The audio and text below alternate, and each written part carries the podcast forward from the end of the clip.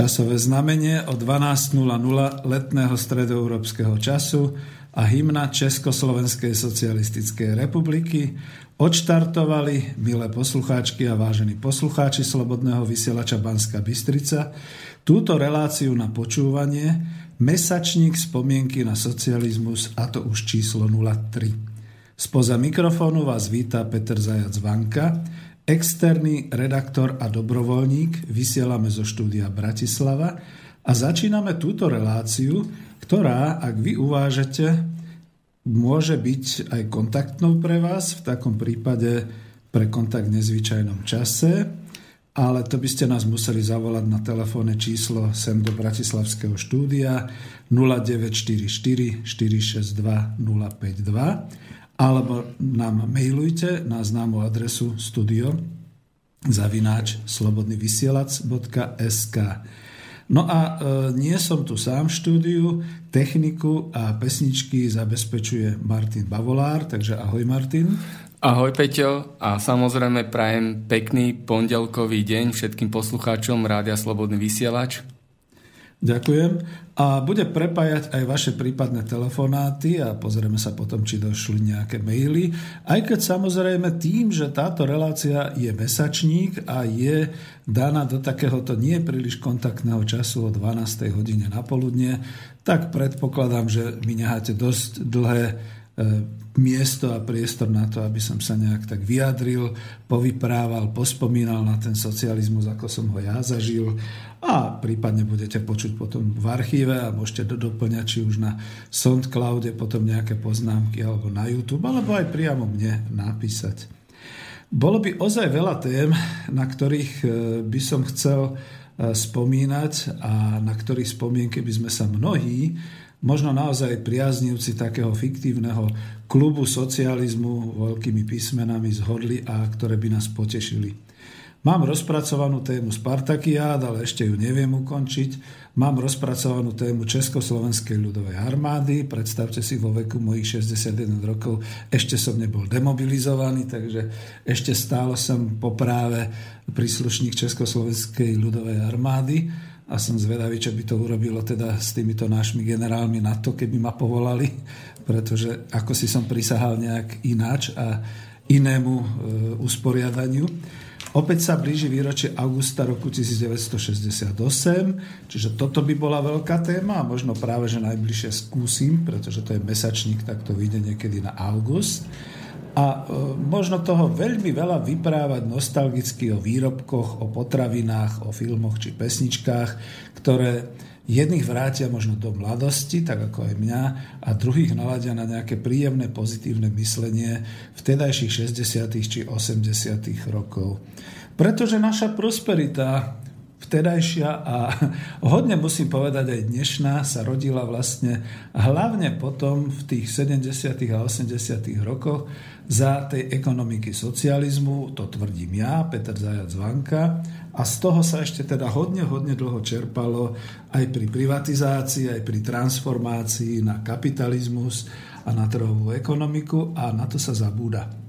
Stále niektorí, hlavne tí, ktorí prichádzajú z Ameriky, nám tvrdia, že tu bola čierna diera, no ale oni tou čiernou dierou pomaly označujú všeličo, takže netreba im veriť, oni majú taký čudný pohľad. No ale v dnešnej relácii Máme aj podľa avíza tému potravinárstvo v Československej socialistickej republike. A ak pozriete na to avízo, udrie vám do oču značka Unigal a hydinársky priemysel generálne riaditeľstvo výrobno-hospodárskej jednotky Bratislava. Takže trochu zaspomínam na túto konkrétnu hospodárskú činnosť, konkrétny hospodársky odbor a vývoj v hydinárskom priemysle v Československu.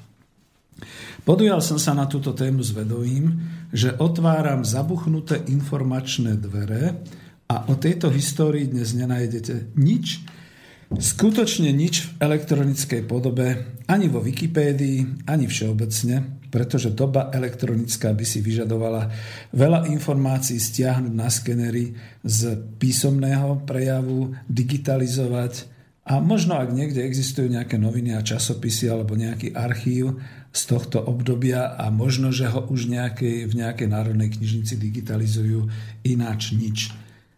všetko to zostáva v spomienkach ľudí, ktorí vtedy naozaj sa angažovali pracovne, žili v tom období a možno tak ako ja, keď majú v rodine E, povedzme naozaj takýto odbor ako to potravinárstvo a hydinárstvo, tak si spomenú, no ja to kľudne uvedem tak o chvíľočku, že spomenú si a je tu tá príležitosť hovoriť o hydinárskom priemysle už až 10 rokov po smrti môjho otca, ktorý bol v generálnom riaditeľstve hydinárskeho priemyslu. Potravinárstvo som si naozaj vybral preto, pretože to je tak prirodzená a normálna súčasť spoločnosti a hospodárstva, že sa dnes ľuďom zdá, že to tu všetko bolo odjak živa. A nebolo. Aspoň nie tak, ako si to dnes my predstavujeme a určite nie automaticky a kliknutím na klávesnicu alebo nejakým otvorením eurofondu alebo podobné veci. Myslím, že každý, kto má príbuzného v oblasti československého potravinárstva, by sa mal veľmi rýchle pozrieť a zdokumentovať veci minulé, pretože e, mnoho vecí končí niekde v zberniach papiera, v odpadoch. Mnoho vecí skutočne končí niekde na smetisku. E, málo kde sa dejú nejaké také veci, ako že niekto si sa podujme robiť nejaké múzeum alebo proste nechá si jednu izbu v byte, e, ktorú venuje teda povedzme svojim rodičom a podobne. No a zaniká to aj v myšlienkach, pretože skutočne odchádzajú generácie, ktoré toto všetko vybudovali. My môžeme byť na potravinárstvo e, právom hrdí. Potravinárstvo, a reálne to hovorím, bolo tou silnou hospodárskou stránkou e, Československa, ktoré nás nejakým spôsobom držalo v takomto období, keď povedzme sa aj diali nejaké také výkyvy, možno aj politické, 68. rok, normalizácia a podobne. Niekto by mohol hovoriť o výrobe múky, o dorábaní pšenice, o výrobe pekárenských a cestovinárskych výrobkov. Niekto iný by povedzme mohol hovoriť o rozvoji konzervárenského priemyslu, o mliekárenstve. Ja osobne si trúfam len na odbor hydinárskeho priemyslu, a na tom chcem ukázať, ako to vznikalo, ako to fungovalo, rástlo za socialistického hospodárstva v Československu.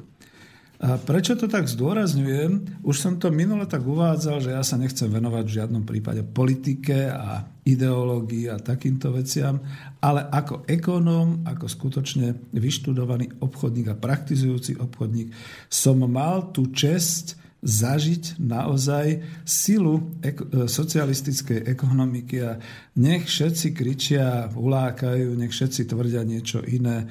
Jednoducho my, čo sme to prežili a boli sme povedzme pri tom, tak to vidíme inými očami. A tie iné oči a tie iné pohľady a ten iný názor nám naozaj nedovolili za nejakých tých 25-27 rokov od toho roku 89 uviesť. Skutočne to tak bolo.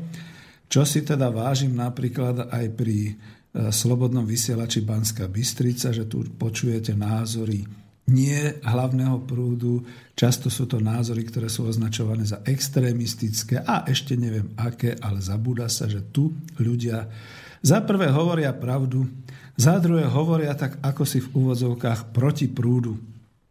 A za tretie, naozaj sa chcú podeliť s určitými informáciami a názormi, ktoré nezaznejú v tých všeobecných myšlienkach, lebo keby zazneli, možno by to bolo až nebezpečné na tieto dni.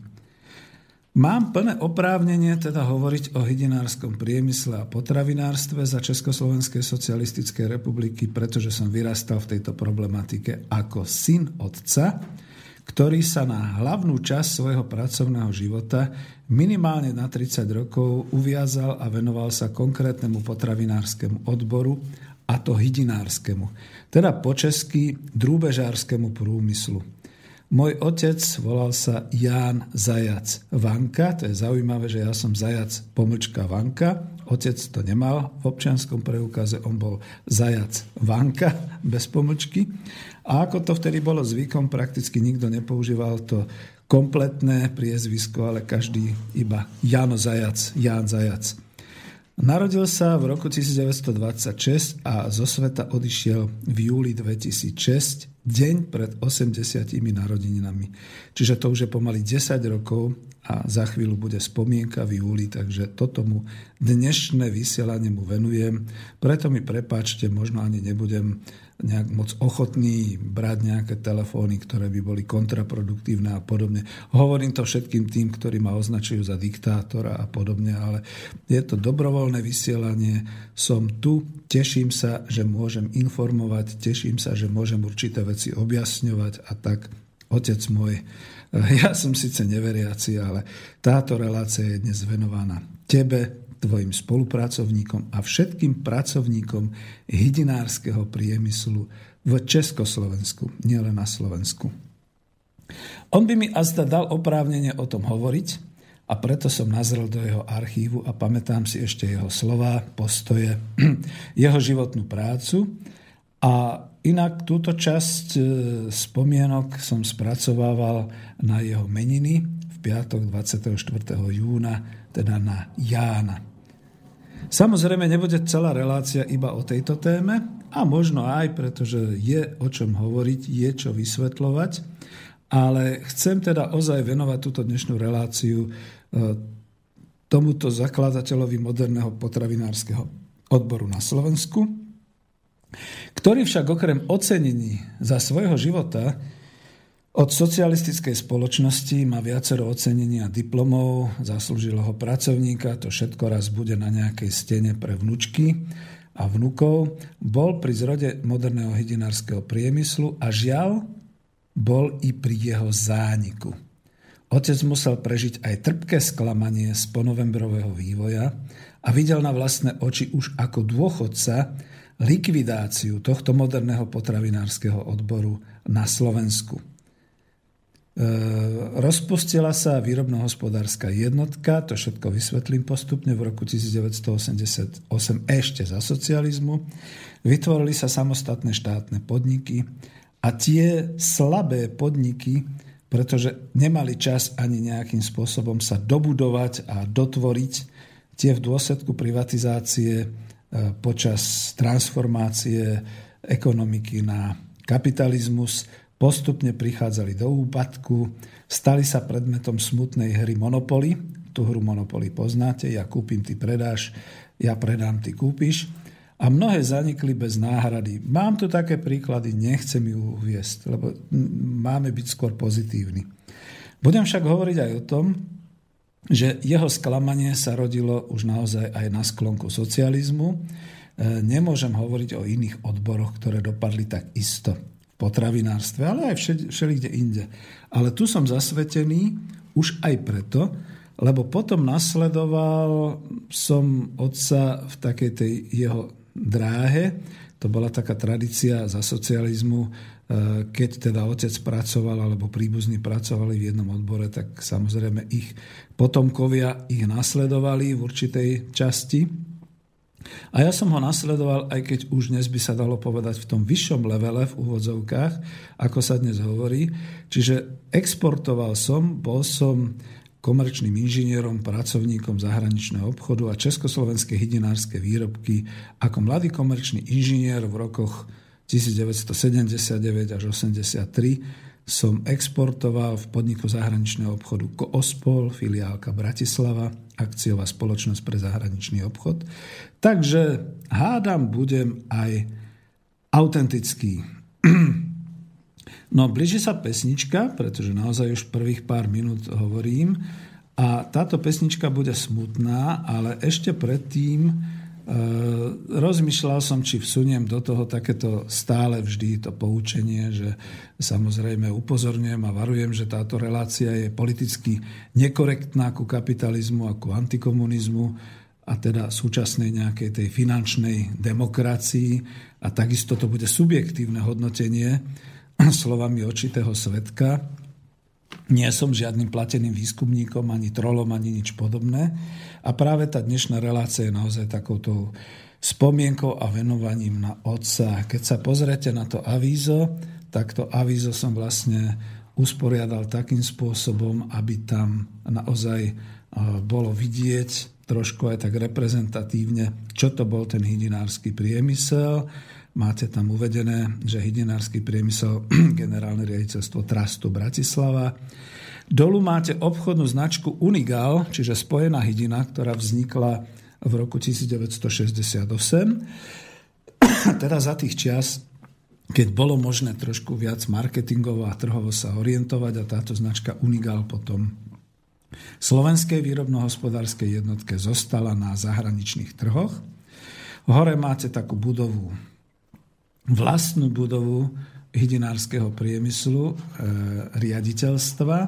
Hneď vedľa je otec sediaci za tým svojim stolom ekonomického riaditeľa a štatutára generálneho riaditeľa. Máte tam obrázok z tej pracovne, zo zasadačky, kde sa rodili skutočne tie strategické rozhodnutia a všetky tieto veci. Čiže ja síce pripustím, že áno, centrálne direktívne riadenie, ale výrobno-hospodárska jednotka nakoniec bola ekonomická jednotka, samozrejme centrálne riadená, ale s určitými vlastnými rozhodovacími právomocami, takže Nebolo to všetko také, že sedel niekde na ústrednom výbore KSČ v Prahe nejaký maník, ktorý ceruskou škrtal a písal a rozhodoval o tom, koľko vajčok sa vyrobí a koľko vajčok sa predá. To je strašná idiotina, vážený. Treba si to už konečne uvedomiť a vyvrátiť tieto blbosti.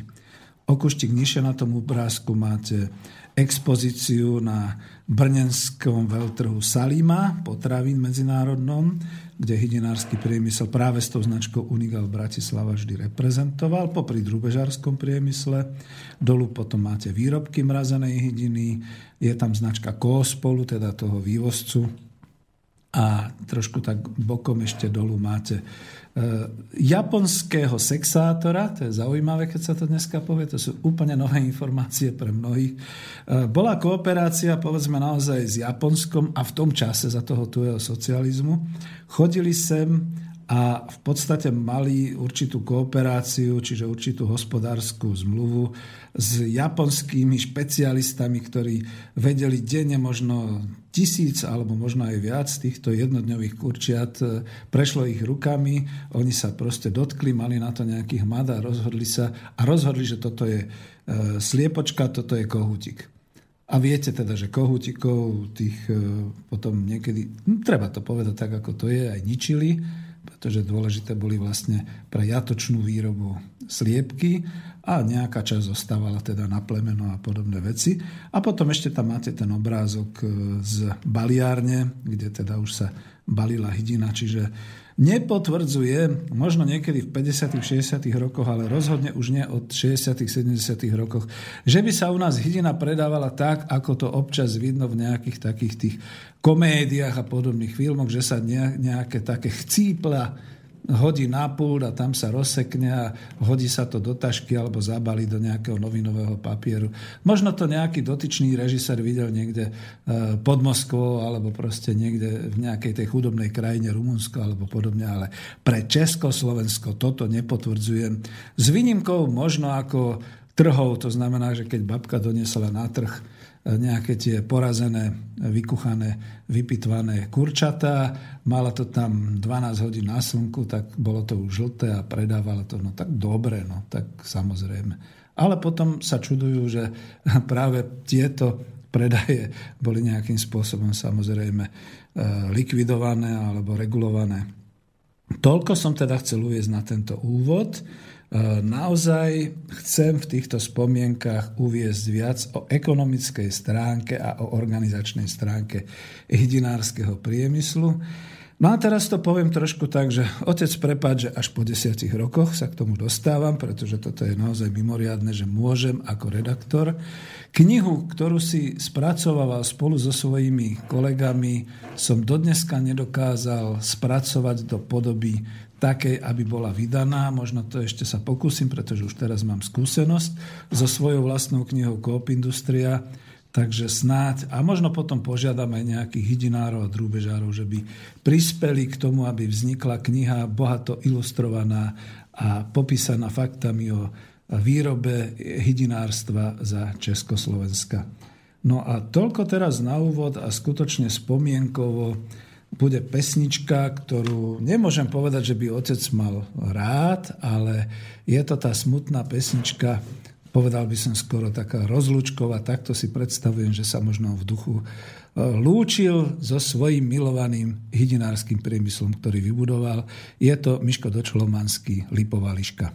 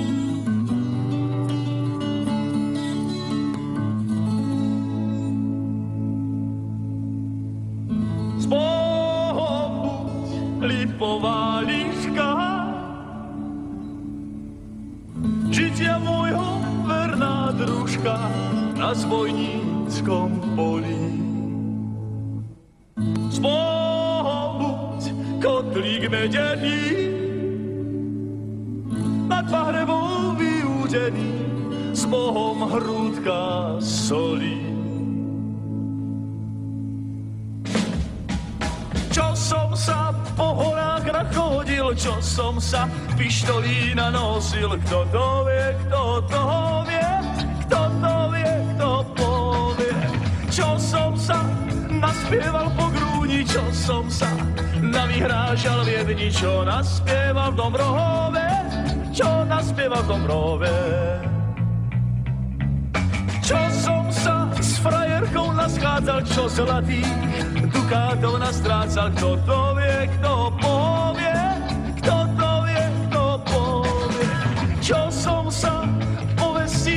dýchal čo tuhej, párenky nabíjal, čo naspieval do Domrohove, čo naspieval Domrohove. Z Bohu lipová liška, žitia môjho verná družka na zbojníckom polí.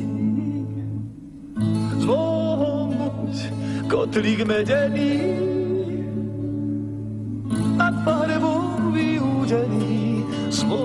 Hrúdka solí. Čo som sa po horách nachodil, čo som sa pištolí nanosil, kto to vie, kto toho vie, kto to vie, kto to vie. Čo som sa naspieval po grúni, čo som sa navyhrážal v jedni, čo naspieval v Dobrohove, čo naspieval v Dobrohove. S frajerkou naschádzal, čo zlatý dukátov nastrácal, kto to vie, kto povie, kto to vie, kto povie. Čo som sa povestí naslýchal, čo tu hej, pálenky napíjal, čo naspieval v Dobrohove, čo naspieval v Dobrohove. Povie ti to na hrobe kríži, keď už začnú nad tebou kvíliť poľani.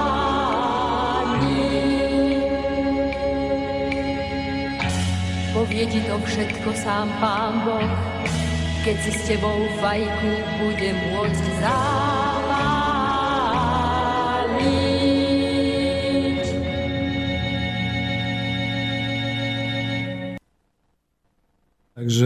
Touto pesničkou som naozaj sa chcel tak trošku rozlúčiť s vlastným otcom a s tým, ako to naozaj je v živote každého z nás. To znamená, celé roky sa snažíme, sme odborníci, vytvoríme niečo, vybudujeme niečo. No a častokrát, žiaľ Bohu, ešte za vlastného života vidíme, ako sa to všetko ničí, likviduje. A to nie je len jeho generácia, ktorá žiaľ Bohu dnes by už mal pomaly 90 rokov, ale to je aj generácia nás, ich synov, synov týchto budovateľov, ekonomického e, režimu a ekonomického systému socializmu, ktorý vlastne vidíme a žili sme už nejaké tie roky za súčasného režimu a vidíme, ako sa mnohé veci nivočia, likvidujú, rozpúšťajú s nejakým takým tým posolstvom, že počkajte, však bude lepšie a to všetko, čo bolo zlé, nebolo zlé. Len nemáme prístup na verejnosť, nemáme možnosť to hovoriť a tradujeme to takto len medzi sebou, prípadne ako naozaj odovzdávame určité informácie mladým generáciám a to je všetko. Ja som si to tak uvedomil, budem pokračovať e, síce v téme potravinárstve, ale ešte nepôjdem až do toho hydinárstva. E, uvedomil som si to tak e, v tom, že keď som hľadal v archíve a hľadal som aj určité nejaké ďalšie veci, je množstvo autorov a jedného autora, autora Julény, ho budem citovať. On písal zase na webovskú stránku ešte kedysi lavicového slova, kde budem ho citovať priamo, respektíve hovoriť, zatiaľ si to neviem overiť, vravím, že som len amatérsky výskumník, vedecko-výskumný pracovník už na dôchodku, takže berte to naozaj tak. Do roku 1989, píše Anton Julény, mal potravinársky priemysel za socializmu 11 organizačných celkov.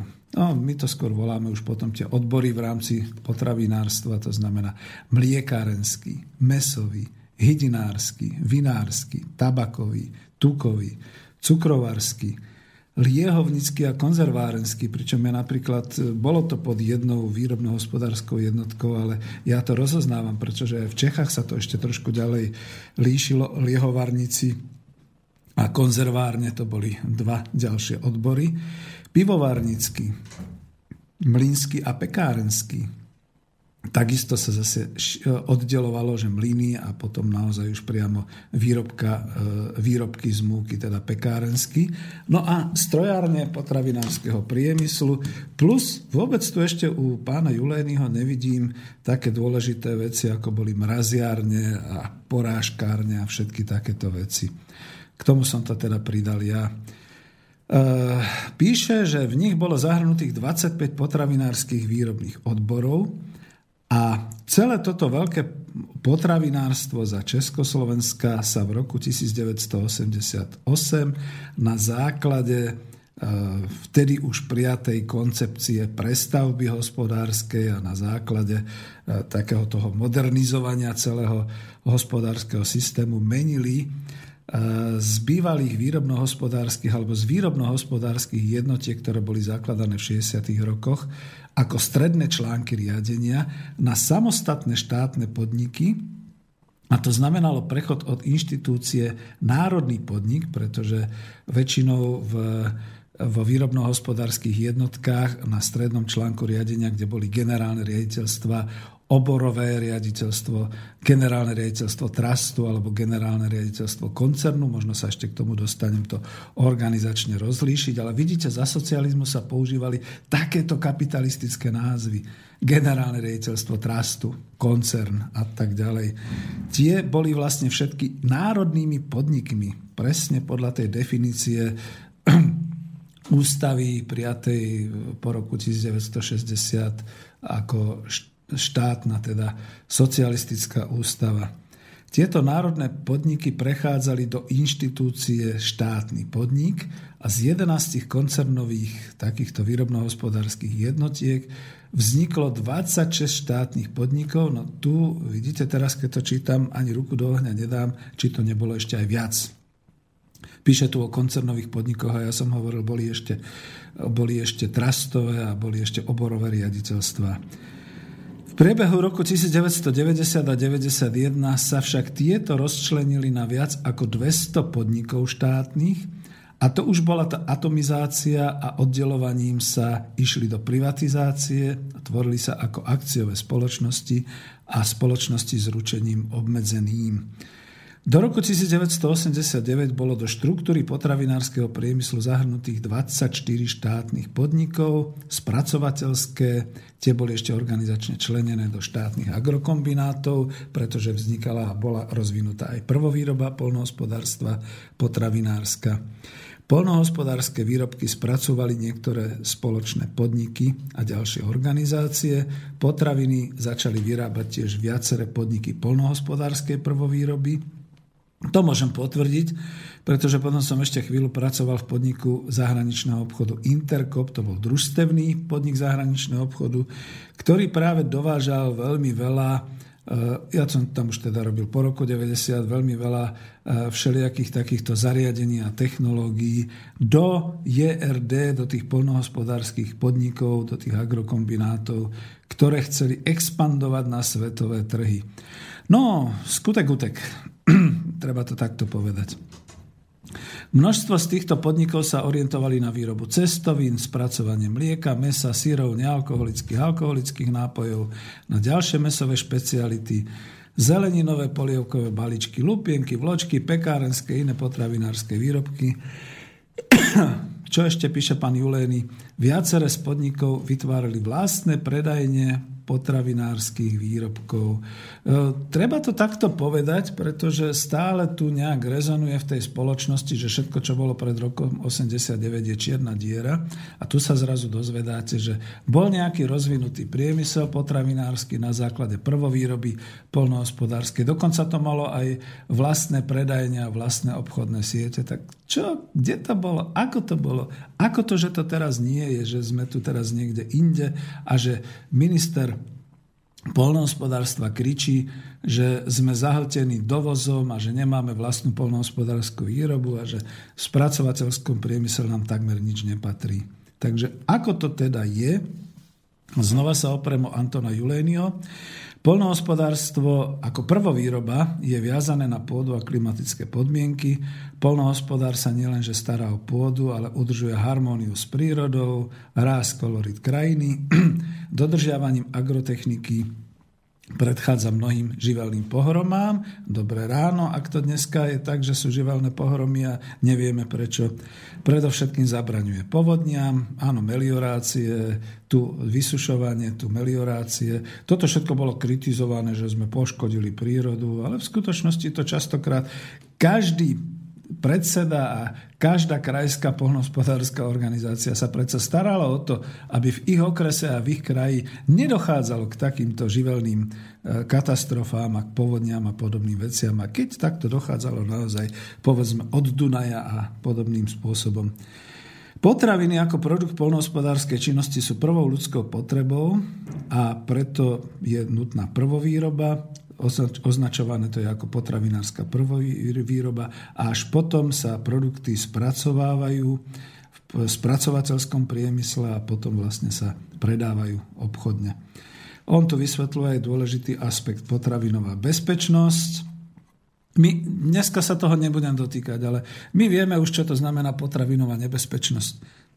To sú všetko vlastne tie rôzne e, prímesy a prvky v potravinách, ktoré tam nemajú čo robiť a ktoré odhalí sa to potom až tými všelijakými ťažkosťami pri trávení ľudí a pri otravovaní ľudí doslova takýmto spôsobom. E, aj pri otvorenej ekonomike spochybňuje sa opodstatnenosť potravinárstva ale pritom potravinárstvo je dôležitým, aj polnohospodárstvo dôležitým domácim potenciálom, ktorý zmierňuje hrozby živelných udalostí a tak ďalej a tak ďalej. Nebudem to celé čítať, chcel som teda len uviesť tú situáciu, že skutočne toho bolo do roku 1989 veľa a bolo to také podhubie ekonomiky popri všetkom tom ostatnom. V roku 1989 správa Federálneho štatistického úradu o sociálnom a ekonomickom rozvoji ČSSR hovorí, polnohospodárstvo už celý rad rokov, čiastočne aj vzhľadom na špecifické podmienky v prerozdeľovacích vzťahoch, patrí k stabilizujúcemu odvetviu národného hospodárstva a pri výraznejšom obmedzovaní dovozu kryje stále rastúcu spotrebu potravín čo do objemu a v celku uspokojivo. Stop, tuto to zastavím, budem sa zase niečomu inému venovať. Ešte je tu totiž to otázka, ktorá bude zaujímať ľudí, ako to bolo s tou ekonomikou, lebo že však sme doplácali, však to bolo neefektívne a podobne. Takže takto. Je tu štatistický údaj, v roku 1989 boli potraviny dotované v čiastke 35 miliárd korún československých. No ten kurz, keď si spomeniete na ten dobový, bol asi, e, bolo to tuším 5 korún československých rovná sa 1 dolár. To bol ten oficiálny kurz, naozaj, v ktorom teda sa pomerovalo a, a ekonomicky vyhodnocovali určité veci. A ja použijem ten pojem to dotovanie v úvodzovkách. Dnes to už používame na objasnenie javu, ktorý znamenal, že v socialistickom hospodárskom systéme boli e, národohospodárske centrálne opatrenia e, zamerané tak, aby na jednej strane bola podporovaná určitá výroba, žiadny Brusel, ale prepačte, kľudne poviem, ani žiadna Moskva nám do toho nekecala. A e, my sme mali v ekonomickom systéme nástroj, ktorý sa volal tzv. záporná daň, teda niečo neuveriteľné pre súčasný štátny systém v trhovej ekonomike, ktorý je zameraný iba na výber daní. Záporná daň finančne znamenala, že štát zaplatil rozdiel medzi maloobchodnou cenou výrobku v obchodnej sieti a nákupnou cenou v systéme dodávateľsko-odberateľských vzťahov. Teda nedotoval priamo výrobu, ako si mnohí myslia. A výroba bola trošku inde postavená investične. To znamená, že naozaj investovalo sa veľmi do technológií, do výroby, do rozširovania výroby a tak ďalej. Ako keby sa to dneska nedialo, že my v podstate investujeme a pomáhame zahraničným investorom a podobne.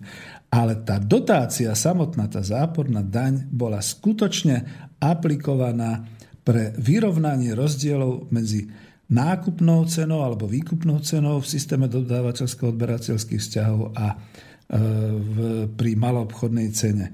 Vie vôbec dnes súčasnosť a mladá generácia, že maloobchodné ceny boli jednotné v celom štátnom systéme, teda v celom Československu? Že e, skutočne e, jednotná maloobchodná cena platila od Ašu až po Černu na Tisov. Vie si to vôbec ešte dneska súčasník predstaviť? No, to je to, prečo potom hlavne kritici socializmu hovoria, že trhová ekonomika tu nebola. No nebolo možné sa trhovo dohadovať a dohodnúť si zvlášť ceny, ale potom samozrejme neboli ani zľavy, neboli ani výpredaje v úvodzovkách, takže to bolo dosť jednoducho pre obyvateľstvo spočítať si, koľko toho na mesiac majú minúť a tak ďalej týmto spôsobom. No a prečo som o tom hovoril? Pretože aj hydinárstvo naozaj e, malo e, a bolo teda tým nástrojom zápor na daň častokrát e, vyrovnávané. To znamená, že kým sa výroba až do tých nejakých 80. rokov nerozbehla na takúto svoju vysoko efektívnu úroveň, dovtedy bola používaná medzi výkupnými alebo teda nákupnými cenami tovarov, teda hydiny, vajec a tak ďalej a medzi tou malobchodnou cenou vždy tam bola tá záporná daň vsunutá. No, to asi by bolo všetko od pána Julényho. Ešte tu mám niečo, čo som si vyznačil. Český a slovenský agrokomplex, on sa viac venuje polnohospodárstvu. Český a slovenský agrokomplex bol významným hráčom na európskom trhu potravinami. Družstva a štátne majetky svojou veľkosťou a koncentráciou polnohospodárskej výroby boli príliš silným partnerom voči farmárom voči vo vyspelých štátoch západnej Európy. A v prípade, že v agrokomplexe nastupovali nové technológie a nové organizačné schémy, čo bol reálny predpoklad, tak ako by sa bol uplatnil model Slušovice, výrobky zo západu by ťažko na našom trhu uspeli.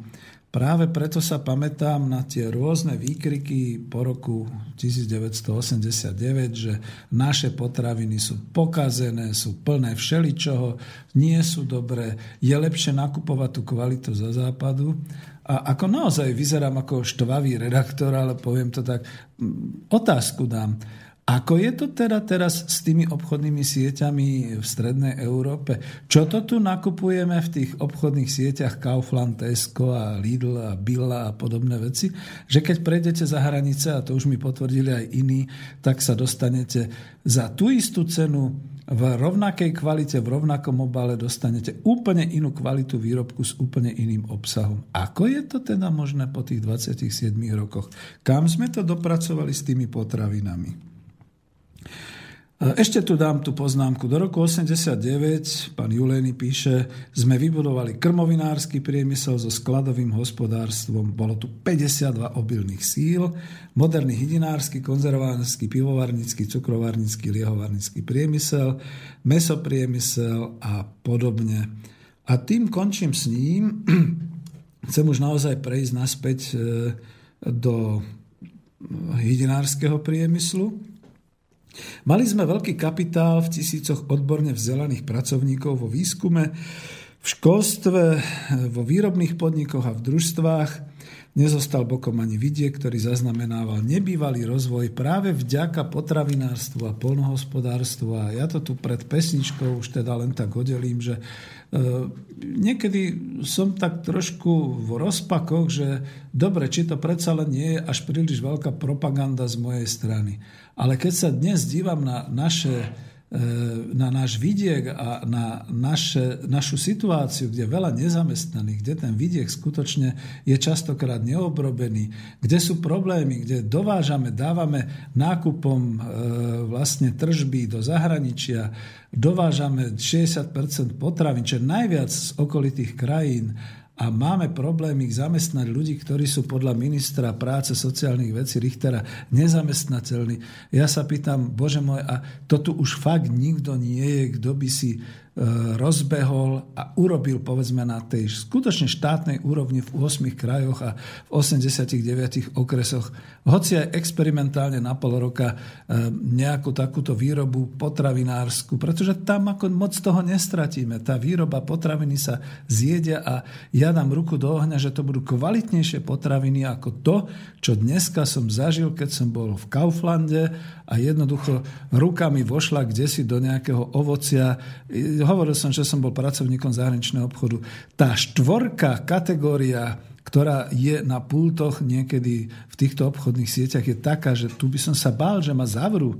A potom tie ceny, ktoré sú dneska, tie ceny, ktoré boli potom, to, to je skutočne veľmi už rozlíšené, odlišné. A týmto smerom by som povedal, že sa môžeme inšpirovať, pretože to, čo je doma, je polnohospodárstvo, potravinárstvo a pracovná sila. To by sa naozaj dalo rozvinúť bez nejakých veľkých cirkusov a bez nejakých... Len proste treba si vyhrnúť rukávy a pustiť sa do práce.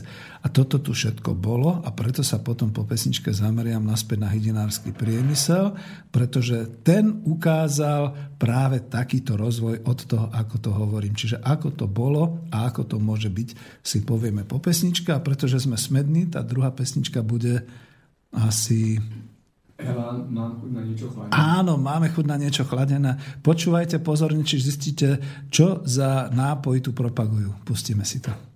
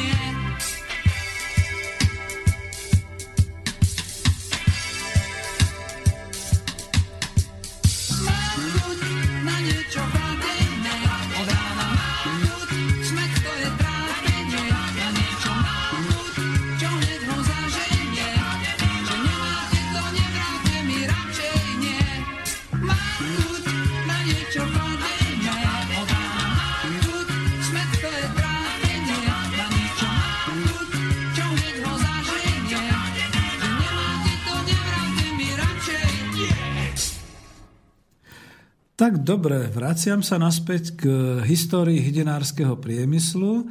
Snáď dostatočne jasne som povedal, že hydinársky priemysel sa presne v 30. roku e, svojej existencie ocitol vlastne na takom Prahu, o ktorom vtedy ešte človek nevedel povedať, že čo bude ďalej budem sa ešte aj tomu venovať, ale tu som chcel sa už vrátiť do tej histórie. Eh, ja až teraz, keď som si to preštudoval a naštudovával 10 rokov po otcovej smrti z jeho archívov, som pochopil, prečo on bol natoľko otrasený, natoľko znechutený a prečo vlastne naozaj, neviem ako to povedať, bol sklamaný bol sklamaný tým vývojom, pretože konečne sa dostali a mali našlapnuté priamo v Českej republike v, vo výrobno-hospodárskej jednotke drúbežársky prúmysl a na Slovensku vo výrobno-hospodárskej jednotke hydinársky priemysel mali našlapnuté k tomu, aby keď sa otvoria hranice,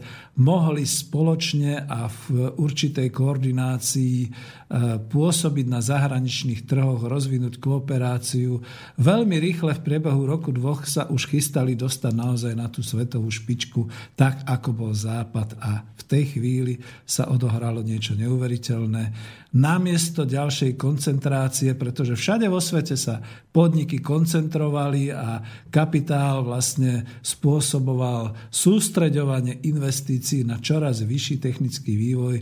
U nás prestavbou sa stalo presne opačné. E, vlastne sme rozdrobili celú produkciu, aj v tomto prípade hydinárskeho priemyslu. A tá už bola krásne rozkuskovaná, rozdrobená a pripravená k tomu, že po zmene, po prevrate a po pochode smerom ku kapitalizmu bola skutočne hračkou v rukách rôznych tých hercov, ktorí hrali tie monopoly, aby sa teda naozaj tie hydinárske, dobre vybudované podniky, ale to bolo v mnohých odvetviach, nielen v tu, aby sa stali skutočne nejakým tým predmetom tých špekulácií a podobných vecí, ale málo ktoré zostali. Aj o tom potom budeme hovoriť. No ale pretože to má všetko svoju históriu, tak treba povedať. Čerpám to ináč z objaveného rukopisu ktorý spracovávali otcovi kolegovia v hydinárskom priemysle, pán Tomáš Mastihuba, pán Ladislav Karpíš a potom ešte mnohí ďalší, ktorí do toho ako písali, ja to mám vlastne v podobe určitého rukopisu. A viem, že nesplnil som otcovi slub ani už potom v tých rokoch po roku 2000, že teda dáme to do elektronickej podoby a vydáme to. No hlavne, čo ma zastavilo, bolo, že nebol záujem sponzorovať nejaké takéto veci, veď to bola skoro protištátna, protirežimová literatúra, takže kto by sa bol zaujímalo nejaké štátne podniky za socializmu a o nejakú hydinárskú výrobu. Takže teraz, až teraz možno prikročiť k nejakým tým informáciám. No títo autori a otcov vklad, neviem to tam rozoznať, to je celé preškrtané a e, sú tam rôzne také oprávky a všelijaké hviezdičky a podobne, ale aspoň prečítam toto. Existencia moderného hydinárskeho priemyslu sa opierala o špecializované farmy a bola výslednicou väzieb medzi produkciou a spracovaním hydiny a konzumných vajec. O to tu hlavne ide hydina a konzumné vajcia. To je celý hydinársky priemysel. Core, teda ten základ. Dosiahnuté úspechy hydinárskeho priemyslu a akcelerácia výrobných síl v polnohospodárstve v 7. a 8. dekáde 20. storočia, to boli tie 70. a 80. roky, až po rok 88. A povedzme, že ešte tie dva roky tie štátne podniky nejakým spôsobom sa rozvíjali, kto ako mal aké peniaze a aké všelijaké možnosti. To sa pre, výrazne prejavilo v rozvoji výroby jatočnej hydiny a konzumných vajec, boli realizačnými výstupmi vysoko organizovanej a špecializovanej hydinárskej výroby.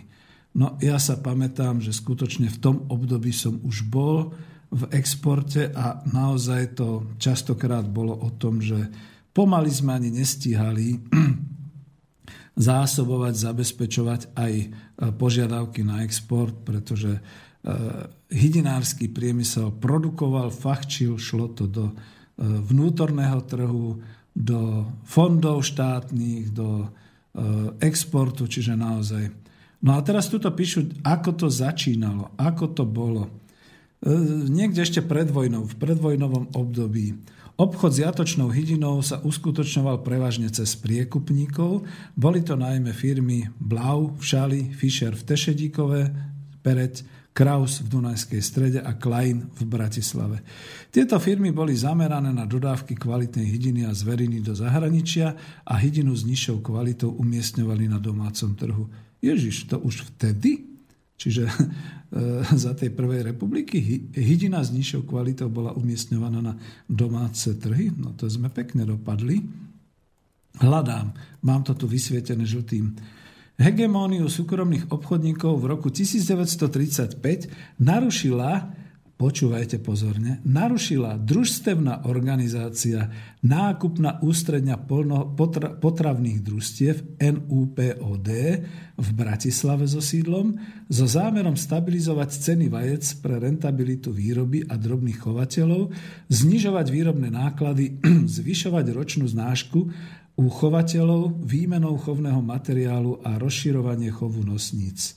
Ja tu moc toho nemám, ale viem tie otcové poznámky, že vlastne tá družstevná organizácia NUPOT, ešte raz to zopakujem, Národná nákupná ústredňa potravných družstiev, fungovala nejakým takým spôsobom, ale však aj predtým fungovali aj tí, tie firmy, čo som menoval, že po dedinách, po dvoroch sa pestovala hydina, chodili tzv. faktory, boli nejaké zmluvy o výkupe hydiny a výkupe vajec. Ono sa to nakladalo na traktory, na nejaké tie nákladné vozy, e, často živo, niekedy možno mŕtve, už ťažko poviem, ako zabité, ako tak sa to hovorí a e, dovážalo sa to do nejakej spracovateľne, kde sa to ručne všetko spracovávalo. Vajíčka sa netriedili, to bolo až po vojnovom období všetko, ale nejakým spôsobom sa teda tá kvalita rozoznávala. A e, tento prospektorský systém fungoval ešte aj počas vojny a ten poriadok do toho naozaj zavádzala, respektíve hegemóniu súkromných obchodníkov narušila tá družstevná organizácia rozvojom tejto nákupnej činnosti e, asi po Slovensku, toto je Slovensko. Nupot začal nákup vajec prostredníctvom svojich 600 členských spotrebných družstiev a začal aj s budovaním hydinárskych fariem a umelých liahní hydiny. No, Viete, že mám nejakú inú reláciu o ekonomickej demokracii, takže toto je inšpirácia. Začínalo sa z ničoho. Začínalo sa z toho, že niekde po dvoroch ľudia na vidieku chovali hydinu, mali vajčka, hydina im znášala vajcia a prišiel nejaký prospektor, ktorý sa s nimi dohodol, budem mesačne odoberať toľko alebo polročne toľko. Chodili, pozbierali to, vykúpili a podobné veci. Čiže takto sa to dialo na začiatku. Je tu potom nejaká časť, v období počas druhej svetovej vojny sa organizácia trhu a vajec hydiny nemenila. V roku 1942, v období krátkej vojnovej konjunktúry, toto tu potvrdzuje aj táto časť, vstúpil do obchodu s vajcami a hydinou Slovenský polnohospodársky zväz pre speňaženie zvierat a živočišných výrobkov, Družstvo s ručením obmedzením Slovpol Bratislava ako monopolná organizácia pre obhospodarovanie živočišnej produkcie. No, tuto to skomentujem ja ako ekonóm, my tu sa tu snažíme teraz o nejakú čistotu družstiev a tu sa dozviem, že to bolo. Družstvo s ručením obmedzením Slovpol v pohode. Ja to naozaj čítam, nie dúfam, že nejako ironicky, ale vážne, pretože to sú pramene, ktoré možno mnohí ľudia ešte nikdy v živote nepočuli, že takto tu sa rozvíjala nejaká prvotná eh, hydinárska výroba, eh, výkupy a nejaké pestovanie a podobne. No, teraz čo bolo po druhej svetovej vojne, svetové hydinárstvo po druhej svetovej vojne. V roku 1945 po oslobodení nedošlo v organizácii obchodu s konzumnými vajcami a jatočnou hydinou e, ku zmenám. Vojnové udalosti však natoľko narušili produkciu konzumných vajec a jatočnej hydiny, že nákup vajec v rámci dobrovoľnej ponuky klesol a nepokryl ani potrebu zdravotníckých zariadení. Poverenictvo výživy Republiky Československej v roku 1946 preto riešilo situáciu rozpisom povinných dávok konzumných vajec. Pre hydinu povinné dodávky stanovené neboli, očakávaný výsledok sa však nedosiahol. Čiže túto to niekde bolo, ja e, skutočne zdôrazňujem, že všetko treba brať historicky a až pod toho vojnového a povojnového obdobia, keď sú tu potom nejaké výkriky rôznych ľudí, že takto a onakto to riešili a drhli nás tými kontingentami a nákupmi. Ale veď to nevymysleli ľudia s červenou hviezdou na čele. Toto bolo tesne po vojne, pretože takto sa rozvíjal určitý zásobovací trh. Nepíše sa tu veľmi slušne o tom, že... Ale píše, Prirodzene, že veľkým konkurentom týchto opatrení bola existencia tzv. čierneho trhu, na ktorom sa za nákup a predaj vajce mimo povinných dodávok e, platili vyššie peniaze. No tak áno, samozrejme. V roku 1947 bol systém povinných dodávok postavený na nové základy, namiesto 84 poverených obchodníkov s konzumnými vajcami bolo zriadených 28 zberní vajec. Obvod každej zberne zhrňal 3 až 5 okresov. V súvislosti s týmto usporiadaním sa prešlo do, od roku 1948 k nákupu vajec na kilogramy, čiže na váhu. Spravodlňujem sa. Prikročilo sa k presvedcovaniu vajec, k triedeniu a k ich E, akostnému značkovaniu. Čiže až v 48. A to bol hospodársky vývoj. V roku 1948 pre katastrofickú neúrodu, v roku 1947, čiže krmoviny a tak ďalej, a s tým súvisiaci nedostatok mesa, vynútil si zmenu rozpisu aj dodávok konzumných vajec, to počtom sliepok na výmeru polnohospodárskej pôdy. V tomto roku sa začali organizovať aj povinné dodávky, čiže tie známe kontingenty jatočnej hydiny. No a tu sa niekde zastavím, pretože e, takáto bola nejaká situácia povojnová, ešte môžem povedať pre z takej tej časti vývoj riadiaceho centra hydinárskeho priemyslu. Znárodňovacie dekrety v apríli 1948 sa dotkli aj obchodu s vajcami a hydinou. Tento obchod bol združstevnený a čiastočne znárodnený.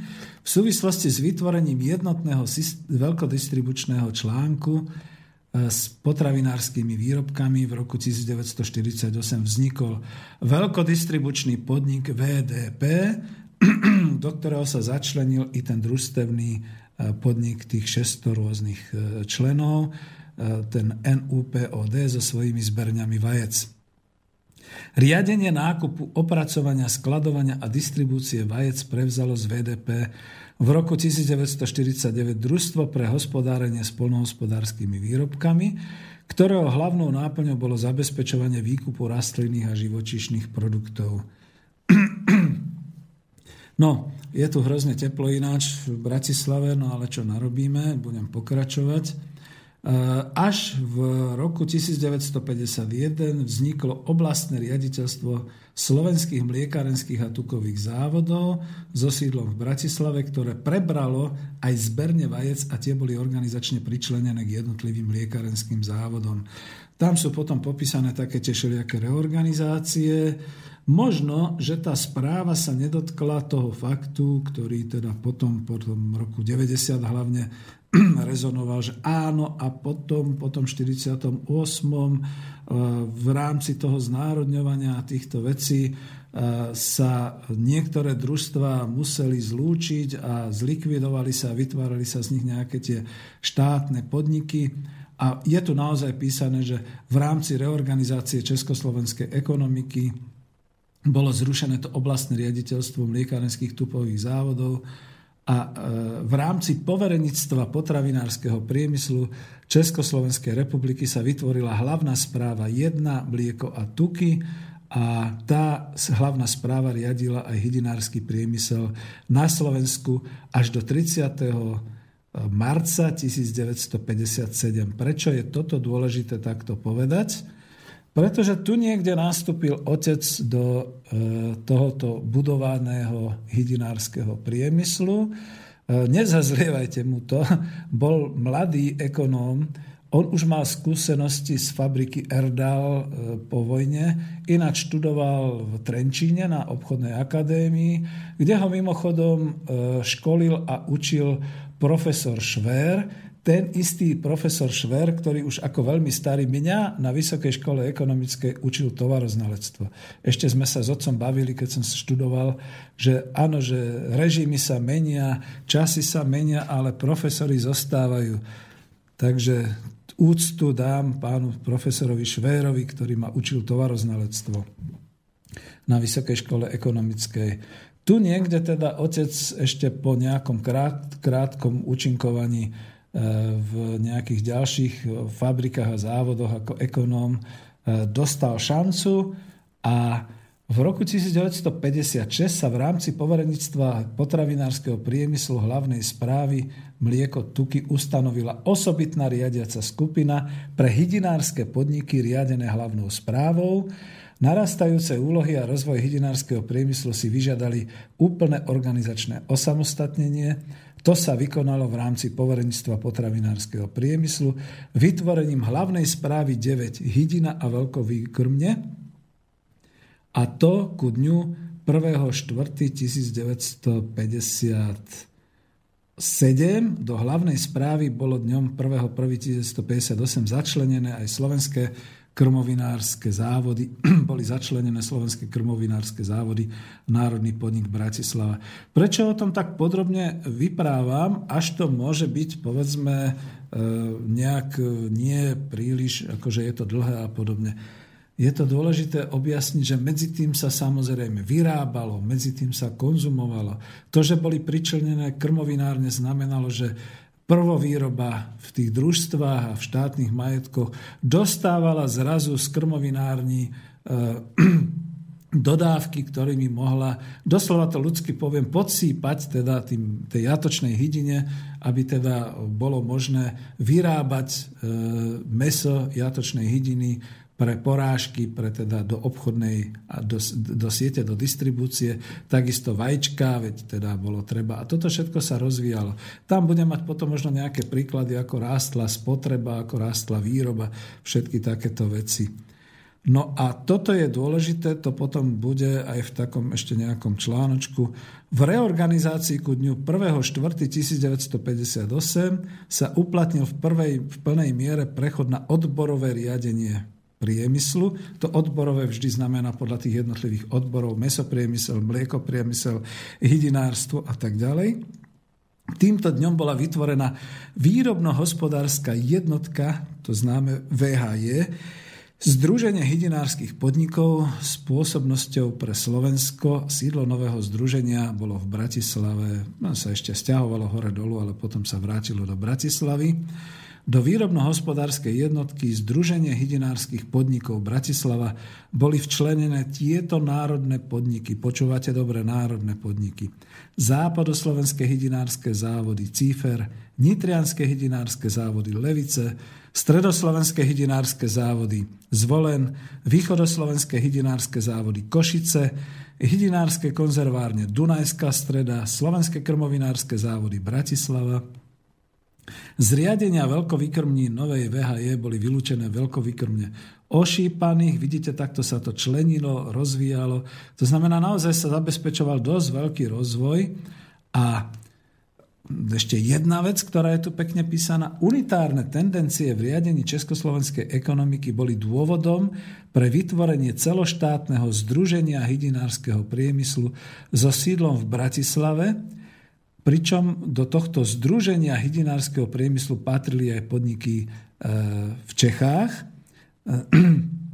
A to tak, že konštituovalo sa dňom 1.7.1960 výmerom Ministerstva potravinárskeho prúmyslu ČSR a jeho pôsobnosť sa vzťahovala na celú Československú republiku, takže do toho včlenili aj vznikajúce a rozvíjajúce sa České drúbežárske závody Združení drúbežárskeho prúmyslu Praha vrátanie jeho národných podnikov. Tento nadpodnikový orgán ako stredný článok štátneho riadenia potom riadil spolu 10 slovenských a českých podnikov podľa nového územného krajského usporiadania a tam patrili aj Pražské drúbežárske závody, Národný podnik Libuš, jeho České drúbežárske závody, Národní podnik České Budějovice, Západočeské drúbežárske závody Horšovský Týn, Stredočeské drúbežárske závody Příšovice, Východočeské drúbežárske závody Jaromieš, Jihomoravské drúbežárske závody Veľké Pavlovice, Severomoravské drúbežárske závody Pšerov a ešte tu by som mal mať kuštik, čo to tam bolo, na Slovensku západoslovenské hydinárske závody Cífer, stredoslovenské hydinárske závody Zvolen, východoslovenské hydinárske závody Košice. Prosím vás pekne, pokiaľ je to pre vás dlhé alebo podobne, tak e, vedzte, že toto takýmto spôsobom, ako teraz čítam a dávam do internetovského éteru, nikde nemáte zaznamenané. Otvorte si Wikipédiu, nenájdete to. Ja som tam našiel e, Příšovice, Predstavte si, pretože v Příšoviciach som bol kedysi dávno, naozaj ako človek, ktorý aj vo Vodňanoch som bol, človek, ktorý bol na koospole, na exporte hydiny, tak som vlastne zistil, že dnes o Příšoviciach zistíte akurát to, že boli sprivatizované, potom boli hodené do jednej podnikateľskej skupiny, hodené do druhej podnikateľskej skupiny, potom to mal na starosti nejaký investičný fond, ktorý to predal nejakým Nemcom, Nemci to predali za nejakým iným a dnes ani neviem, či to existuje. Na tej Wikipédii som vlastne totiž to nevidel ani žiadne údaje o výrobe a o ekonomickom zázemí podniku proste pravdepodobne to zaniklo. Čiže za toto takto definujem, že e, hydinársky priemysel a drúbiežársky prúmysel v Československu boli budované na krajskej úrovni, boli to národné podniky, tieto národné podniky potom mali po okresoch rôzne plošne definované závody, jatočné podniky, e, boli spojené s prvovýrobou, e, kde teda skutočne chovali hydinu a eh, vlastne produkovali vajcia s krmovinárskymi závodmi, ktoré tvorili základňu pre teda to, to, ten rast mesovej hmoty až po tie porážkárne a potom ďalej. V chodu rokov pribúdali mraziarne a distribučné siete a podobné veci. Čiže takto to bolo. A teraz, keď niekto vystupí v nejakom, fú, povedzme, v nejakej relácii s tým, že jo, za toho socializmu tam nebylo nic, tam nebylo ani drúbieže, ani ničeho. Prosím vás pekne, No môže to byť čiastočne pravda, pretože naozaj boli poruchy v zásobovaní. Ale tento pochod bol skutočne taký, že ak ešte v nejakom tom 45., 8., 53. boli obrovské problémy so zásobovaním trhu, potom to už bolo možno len záležitosť, že keď prišiel v pondelok tovar a v útorok už po ňom nezostalo ani stopy, niekedy to bola aj vec obchodníka, že teda robil to vyslovene výdajným spôsobom, že neobchodoval, len distribuoval, tak samozrejme potom v stredu, štvrtok a piatok nebolo žiadneho tovaru a znova sa čakalo potom v tom rade až na ten pondelok, keď prišli nové zásielky. Lebo ako samozrejme, ani dnes nemáte kontinuálne zásobovanie, to znamená, že nemáte každý deň zásobovanie, distribúciu, vždy to máte nejak periodicky robené. Takže... Ale to neospravedlňujem, faktom je, že spotreba rastla možno rýchlejšie ako samotná výroba. Ale ten pochod bol naozaj taký. E, musím tu niekde pozrieť ďalej, a žiaľ teda ešte pesničku nedám. E, možno ešte tu, toto bude zaujímavé. A v 73., ale to už idem hodne zase dozadu, sa riaditeľstvo hydinárskeho priemyslu presťahovalo z budovy na Gotwaldovom námestí. To sú tie budovy, kde je dneska ministerstvo telekomunikácie a oproti mm, stavebná fakulta a podobne.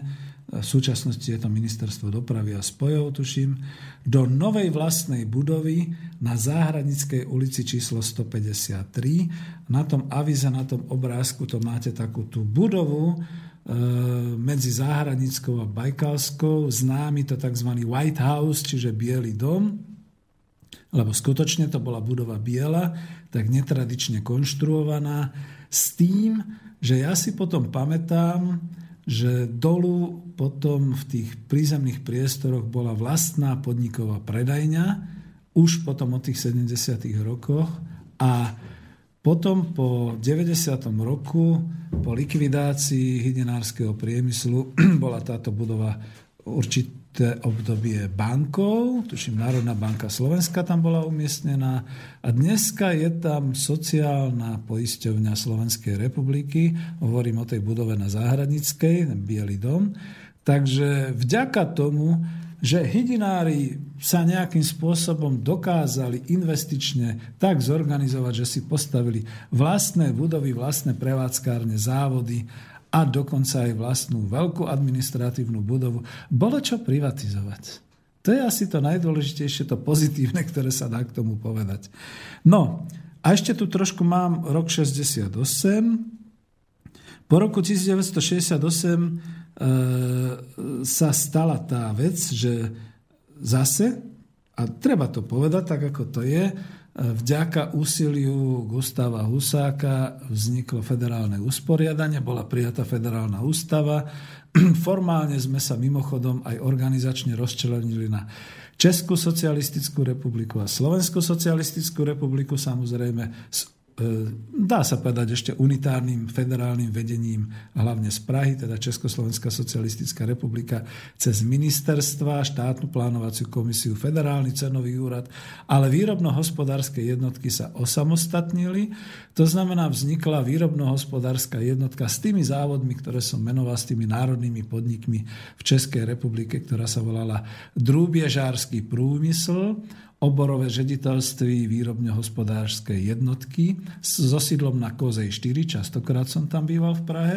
Otec ma bral so sebou ešte ako povedzme cez prázdniny, čiže poznával som dobre Prahu ako hlavné mesto Československa a s výrobno-hospodárskou jednotkou hydinársky priemysel Bratislava, to bol vtedy koncernový podnik, s tým, že on mal už od toho roku 68 pre medzinárodné trhy definovanú značku Unigal. To je to, čo som na začiatku hovoril. A po roku 68 do výrobno-hospodárskej jednotky vstupovali polnohospodárske národné podniky s výraznou orientáciou výrobnou na hlidinársku prvovýrobu. Čiže tu sa začalo takéto spájanie, plus pridali sa ešte, včlenili sa, e, povedzme, podnik pre šlachtenie hydiny a, a tak ďalej. Čiže takýmto spôsobom. Šlachtiteľský podnik pre šlachtenie a rozmnožovanie hydiny, Národný podnik chorvátskych grob a hydinársky štátny majetok, Národný podnik Bratislava. Zároveň boli prevzaté do organizačného rámca aj státne rybárství České Budejovice a štátne rybárstvo Stupava. Čiže to patrilo spolu. A malo to svoju logiku, pretože zároveň sa v týchto e, štátnych majetkoch, teda v tomto rybárstve rozvíjala e, výroba a chovanie vodnej hydiny, čiže husy, kačice, hlavne kačice. A to, to bolo teda nejaké dôležité. Niektorí sa môžu opýtať, na čo to bolo za nezmysel to koncernové a trastové riadenie podnikov. Čo to malo čo robiť za socializmu? Neviem to povedať úplne, nie som naozaj vedec ani nejaký vysokoškolský pedagóg, ale tak nejak logicky a podľa toho, ako som to zažil, mi vychádza, že to koncernové riadenie, to boli všetko organizačné vlastne záležitosti. To koncernové riadenie bolo viac zamerané na eh, rovnakú výrobu, to znamená jatočná hydina a vajcia a nezaoberali sa tam alebo nemali pod sebou povedzme tie krmovinárske a šlachtiteľské a prvovýrobu a tak ďalej a ten trastový typ bol trošku voľnejší, čiže tam e, trastový typ bol zameraný aj na tie prvovýrobu, na tie hydinárske štátne majetky, na šlachtiteľský ústav, na takéto veci, čiže aj mraziarne a podobné záležitosti na toto odpovedám. Ale je zaujímavé, viete, lebo keď dneska niekomu poviete, že ste robili kedysi, ja som nakoniec robil aj v Tesle, generálne riaditeľstvo koncernu, tak človek povie, kde si to bol? Ty si, bol, ty, ty si emigroval? Nie, ja som bol u nás na našom koncerne. nechcú to pochopiť, že také niečo bolo možné. Boli to organizačné záležitosti a tvrdo teda poviem naozaj, aby ste ma zase nekritizovali, samozrejme, že všetky strategické rozhodnutia z vládnej a štátnej, možno aj stranickej úrovne vychádzali z toho centra, naozaj z toho jednotného v Prahe, z ministerstva, z pláňáku, z vlády a teda z nejakých stranických orgánov, ale rozhodne nesúhlasím s nejakým takým prejavom, že otcovi tam niekto rozkresloval až na posledné vajce, až na e, pos, pos, poslednú farmu, kde čo sa má vyrábať a v akej cene a v podobných veciach. To sú strašné blbosti, nehnevajte sa. Naozaj, mal som to doma, videl som, ako otec častokrát do noci pracoval. Neboli počítače, čiže on sa rozložil pekne vo svojej pracovni v obývačke ťažké a pracoval pomaly do rána, do štvrtej, aby e, mal určité veci zbilancované, samozrejme podklady dostával od svojich podriadených, ale on teda rozhodoval, on teda umiestňoval, on teda v tomto smere pracoval. Mám tu niečo k vývoju podnikovej sféry, ale vieš čo, Martin, e, kľudne poviem, že možno predsa len dáme pesničku, lebo mal som taký dosť dlhý monológ a vysvetľovanie tých organizačných stránok a ešte som sa ani nedostal k tomu technologickému, ako sa teda tá výroba rozvíjala. Čo tam máme dobrého? Dobre, takže máme nachystanú pesničku Senzi Mama. Áno, a k tomu ešte poviem jednu vec. Vidíte, lebo chcem aj takéto perličky. Senzi Mama bol film zo 60 rokov, možno 64. alebo kedy, kde, keď si to vypočujete pozorne, bol to Big Beat. A bol to film, ktorý bol natočený proste o romantickej láske a o prvých nejakých životných skúsenostiach nejakých pubertiákov za socializmu. Keď si pozriete na YouTube, uvidíte tam aj pionierské šatky a mládežnickú kapelu, ktorá búcha do tých činelov a hrá na tej jolane gitare elektronickej prvé a spieva veľmi neškoleným hlasom. A ja to poviem tak, že plne stojím za s tými slovami tej pesničky, pretože toto ma trošku potom sprevádzalo mladosťou, že človek si myslel, že svet je gombička a rastie v nejakom krásnom svete a vesmíre.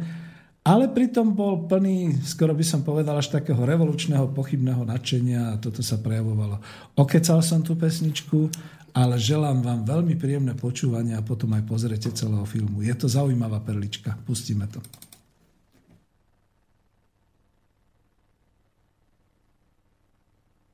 No, nejak nech, nech nerozbehla sa. Aha. Dám, dám ten elán a potom tak skúsime? elán a potom to skúsime. No. Dobre, takže, takže elán ešte nech sa páči poslucháči, pustíme teraz elán a skúsime potom tú senzimamu.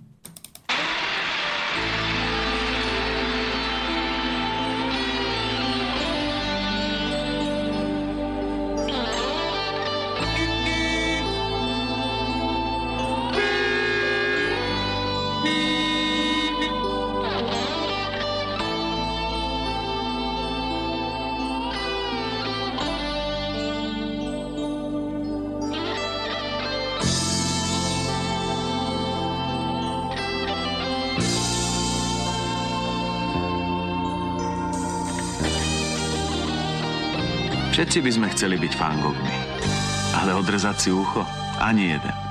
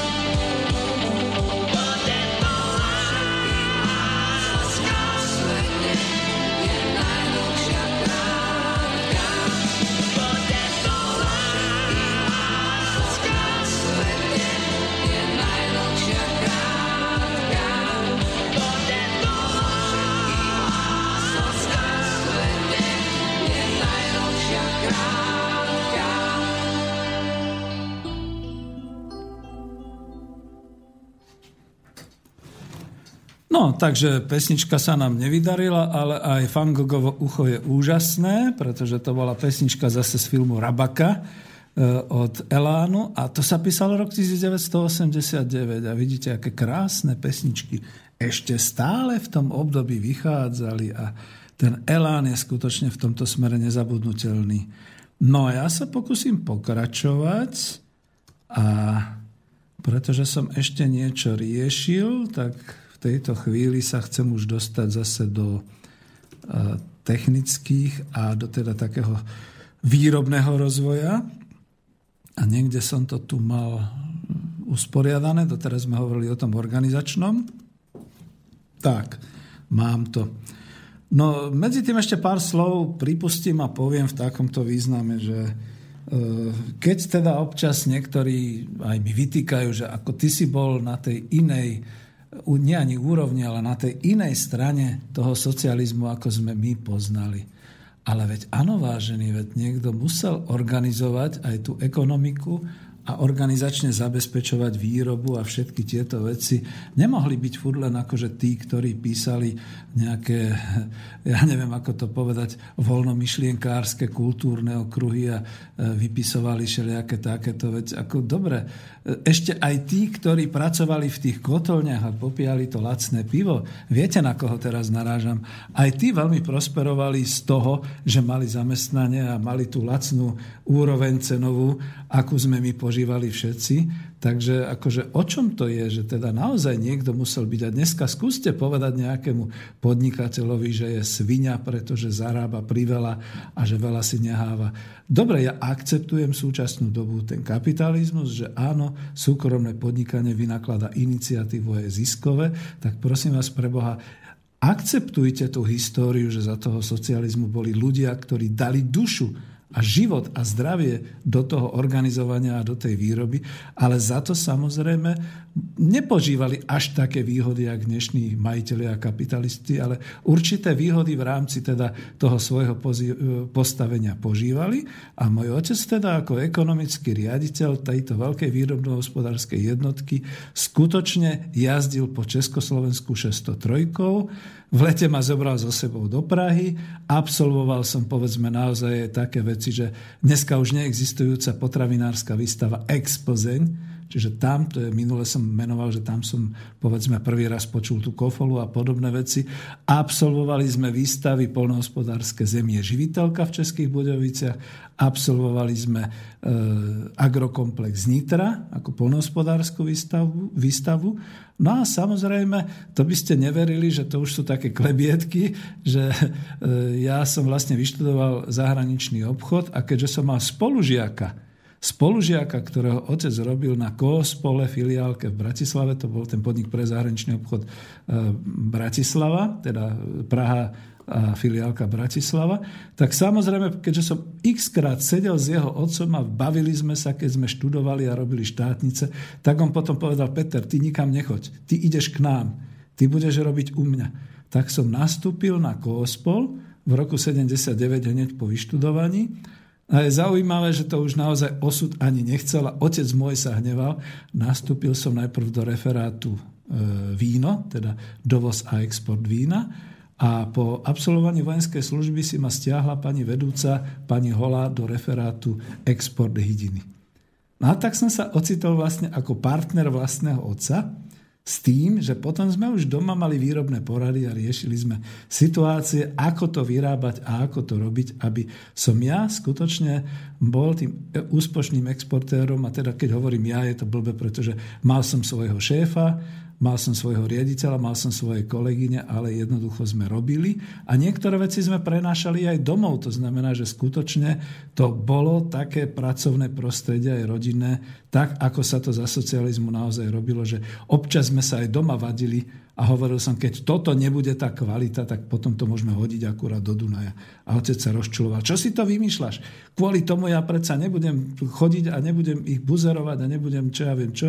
Lebo išli rôzne veci a teraz som to tak trošku oživil, aby to bolo ako, a tým, tým skončím, že napríklad mňa sa e, týkala aj vec spolu s mojimi kolegami a kolegyňami na referáte hydiny, že sme exportovali mrazenú hydinu, zásobovali sme olympiádu v roku 1980 v Moskve a ja ako ešte len v zahraničného obchodu, malý samostatný obchodný referent, pretože som vedel dobre po rusky, mal som ruštinu, tak som mal na starosti spolu s kolegyňou kontrakt v ruštine na, e, na sovietský zväz v dolároch. A to sa nepodarilo každému. No samozrejme, tie doláre boli záväzné. To znamená, že keď sovietský zväz platil za hydinu v rámci RVHP v dolároch ako za tvrdú položku, tak samozrejme boli kontroly až v Čiernej Natisov. Preverovali sme a preverovali sa, ako sa prekladajú vlastne tie mraziarenské vozne, úzkokolajka európska na širokorozchodnú a podobne. A vtedy nám Sovieti neodpúšťali ani dekagram nejakého toho výparu alebo teda tej zmrznutej vody a podobne. To sme museli nahrádzať a skutočne sa to fakturovalo e, v tvrdej mene a podobne. Čiže ako život sa s nami nekašľal. Ja som si zažil to svoje a kľudne poviem, nie ja, ale otec bol nešťastný, že ja som sa vlastne stal v tej vyššej úrovne takýmto, skoro by som povedal, až jeho hospodárskym partnerom a potom niekde ešte pred odchodom z spolu v 83. som odišiel, som dokonca bol na nejakej tej výrobnej stáži, kde som pochodoval po podnikoch, ale už nie ako synek otca, ale ako partner v zahraničnom obchode a spoznával som povedzme aj tie jatočné výroby aj všetky takéto veci. A už toto ukončím. No samozrejme, že ako každý normálny človek, keď vošiel do tej jatky a videl tam vlastne na začiatku živé, potom omráčené, potom e, odsekávané tieto kurčatá na tej linke jatočnej poražkárskej, no tak tiež mi došlo zle. Nie som až taký hrdina, taký chlap. Hlavne ten smrad a takéto veci. No ale o tomto sa chcem baviť ďalej. Tu som to zastavil, pretože tu je ešte z tej knižky niektoré veci zoberiem. Týka sa to takéhoto technologického a sociálneho rozvoja. Takže autori tu píšu z toho rukopisu. Ešte v 60. rokoch spracovávali závody hydinárskeho priemyslu za rok 8 tisíc tón jatočnej hydiny a to prevažne ručne bez strojov. Vtedajšia výrobná technológia totiž pozostávala zo zariadenia závesnej linky, kam sa vešali teda ešte živé tvory. Z, potom ich samozrejme porazili e, a tak ďalej jak sa tomu hovorí, nie že usmrtili, ale tak nejak odborne, už, už si to neviem spomenúť, ale proste je jednoducho ako už nežili, tak to ľudsky povedané, keď je to hospodársky systém, e, vyrábajú sa takisto ako sprasať bravčové meso e, z kráv, z hovedzieho dobytka. Hovedzie, takisto aj hydina. Táto výrobná technológia bola však ručná, boli tam nejaké mechanické linky, bola tam naparovacia nádoba malých ručných šklbačov. A keďže hovoríme o priamo o výrobe hydinového mesa, nie o tom ostatnom, čo bolo mrazenie, bálenie, konzervovanie, skladovanie, kapacita hydinových jatiek, pretože o tomto je reč, sa merala množstvom zapracovaných žien šklbačiek, teda zamestnancom a mimochodom boli to výlučne ženy. Toto ešte bolo v 60. rokoch, takže samozrejme kritikou socializmu poteším, že áno, áno, pretože my sme si už povedali, ako sa to rozvíjalo v predvojnovom, vojnovom, povojnovom období a že ako to bolo v tom ďalšom rozvoji. Áno, Martin ma upozornil na mail, ale keď je to ten istý mail, nechcem ho počuť. Ja len teda oddelím a poviem, lebo to je mimo témy. E, keď hovoríme o takých tých veciach, že porovnať nejaké obete komunizmu a kapitalizmu a podobné veci, nepatrí to do tejto relácie dnes, ale mám na to skvelého človeka, Karol Fajnor sa volá, ktorého keby som raz konečne dostal do relácie, ale nie do tejto, ale kľudne do živého vysielania, tak by som ho pozval, aby sme sa o tom obavili, že ako to bolo s tým počtom tých obetí, ja viem, Jáchymov a PTP a podobné veci. E, nespochybňujeme to. My nie sme tí, ktorí tvrdia, že to nebolo.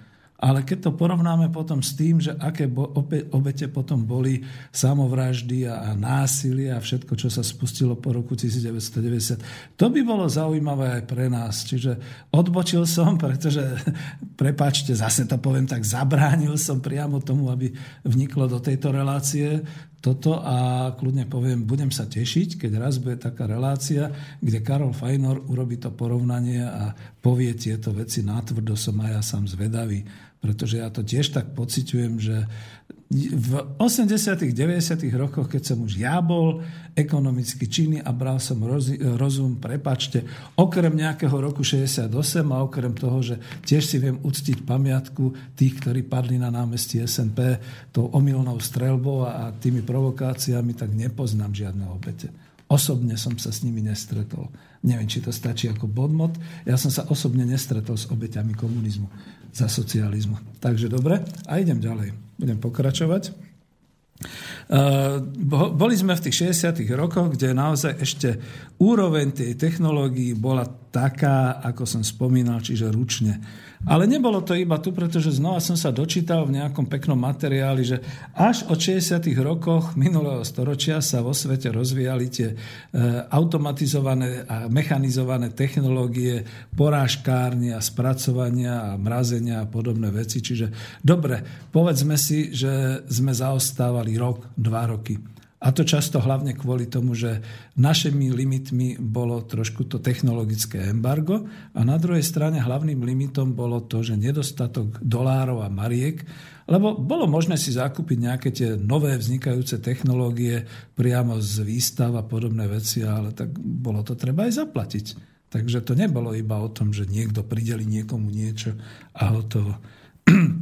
70. roky v tejto chvíli ešte vynechám, pretože tam sme sa bavili o tom organizačnom rozdelení. To bolo ináč veľmi zaujímavé, že práve keď už sa hovorí o tom unitárnom usporiadaní, tak e, celý rezort hydinárskeho priemyslu sa vlastne do toho roku 68 e, riadil, organizoval celoštátne z Bratislavy, zo Slovenska. A otec tam spomína pána Kotnicu, neviem, či sa dokážem ešte potom ho spomenúť aj tu, čo to boli teda ako títo ľudia v drúbežárskom prúmysle. Ja som si vždy totiž osobne myslel, že drúbežársky prúmysl jednak bol väčší a jednak, že bol vyspalejší ako tieto slovenské výrobne a potom ako aj exportér, keď som pochodoval po týchto podnikoch a zisťoval som, no nebolo to tak, bolo to možno hlavne kvôli tomu, že naozaj tuto to pripustím, že Slovensko si predsa len dokázalo vydobiť vyššie finančné prostriedky na inovácie a investície. A na druhej strane Čechy boli tak zavedené niektoré tie prevádzkárne, že ako keby proste fungovali bez toho, že by sa zase až tak do toho investovalo. Ale to je len môj súkromný subjektívny názor. E, cez tie 70. roky sa prenesie, možno ešte sa k tomu v niečom vrátim. Napríklad sa vrátim k tomu ešte možno tou jednou vetou, že e, boli tie pohnuté roky 68, 69 a normalizácia. Jednou vetou sa vyjadrím. Jeden z priemyslov a z potravinárskych odborov, ktoré nesklamali počas tých zásobovacích rôznych ťažkostí, ktoré boli v 68. bol hydinársky priemysel. Takže zásobovanie fungovalo, aj keď samozrejme treba to povedať natvrdo, že v tom čase naši ľudia, vidiac tie tanky v uliciach, si mysleli, že naozaj sa blíži vojna a skupovali všetko. Dneska, keď niekto hovorí o radoch na banány, prosím vás pekne, hlavne sa pozrite na reálne filmy, ak by niekto dával zo 68., že to neboli rady, to boli rady cez dve ulice, keď ľudia vykupovali až po holé obchodné steny, všetko, čo videli v tých potravinách, pretože vonku stáli sovietské, teda nielen sovietské, ale teda vojska Varšavskej zmluvy a náš ľud si ešte vtedy pamätal, čo to je, keď je vojna, takže vykupovali všetko. No a vtedy ako kucti slúži, že hydinársky priemysel obstál. E, druhá vec je, že napríklad počas normalizácie e, drúbežárske závody Xaverov zamestnali aj tú našu povestnú a e, limitovanú, alebo ako by som povedal, odídenú speváčku Martu Kubišovu. Pani Marta Kubišová, bol by som rád, keby ste potvrdili, čo ste robili v Xaverove a ako ťažko ste pracovali, či ste pracovali na porážkárni, alebo ste boli zamestnaná v kancelárii a kde si vás teda buď vážili alebo robili vám niečo zlého. To by bolo veľmi zaujímavé sa dozvedieť. Takže prechádzam na 80. roky. V 80. rokoch už vysokokapacitné výrobné linky na jatkách spracovávali 3500 kurčat za hodinu. Špičkové jazdky 6000 kusov za hodinu, teda každú sekundu jedno, dve kurčatá, ktoré boli vypitvané, veterinárne už prehliadnuté, individuálne sa balili do umelohmotných vrecúšok. Na jatke, na jatočnej linke potom pracovalo 80 až 90 pracovníkov. Pre kuchynskú spotrebu takto upravená hydina už bola buď ako čerstvá, alebo po procese zamrazenia priamo dodávaná do obchodov. Poznáme tie dva druhy kureniec, kurča pitvané e, bez drobkov a kurčata nepit, nepitvané s vloženými drobkami.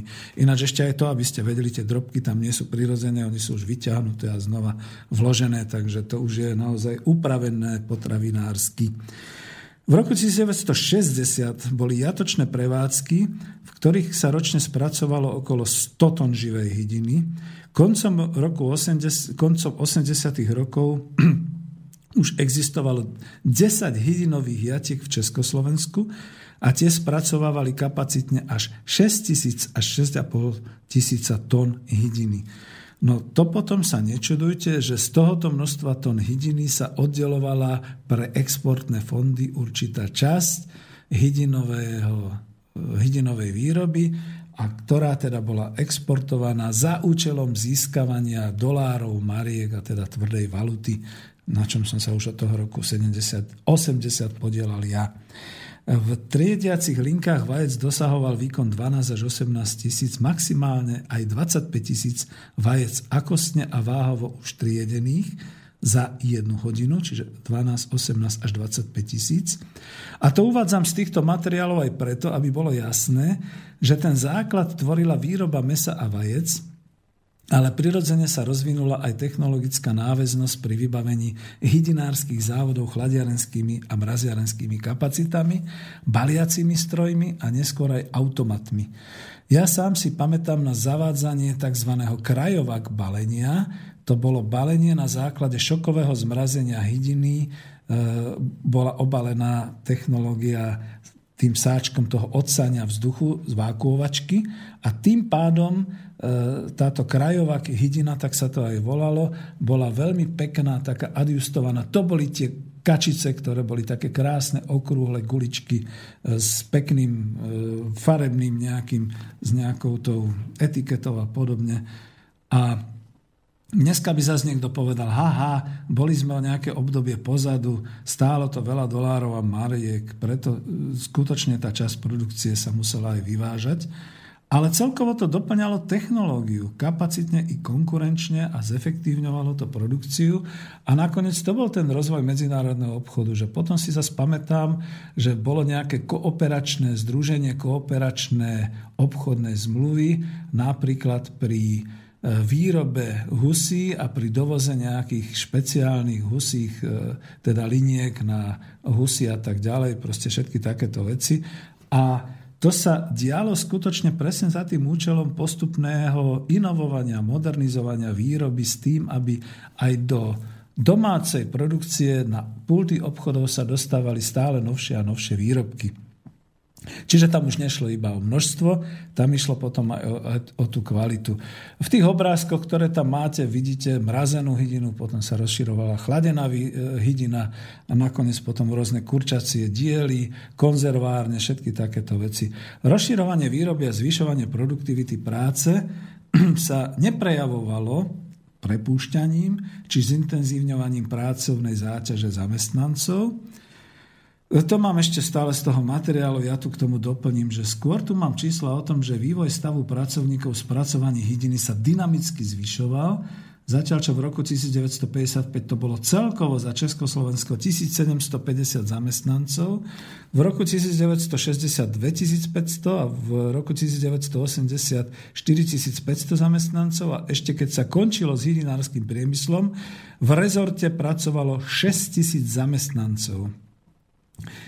Ironicky povedané, táto prezamestnanosť v úvodzovkách sa asi nepáčila Klausovi, Komárkovi a ďalším ekonómov, ktorí teda žiadali zefektívnenie a podobné veci.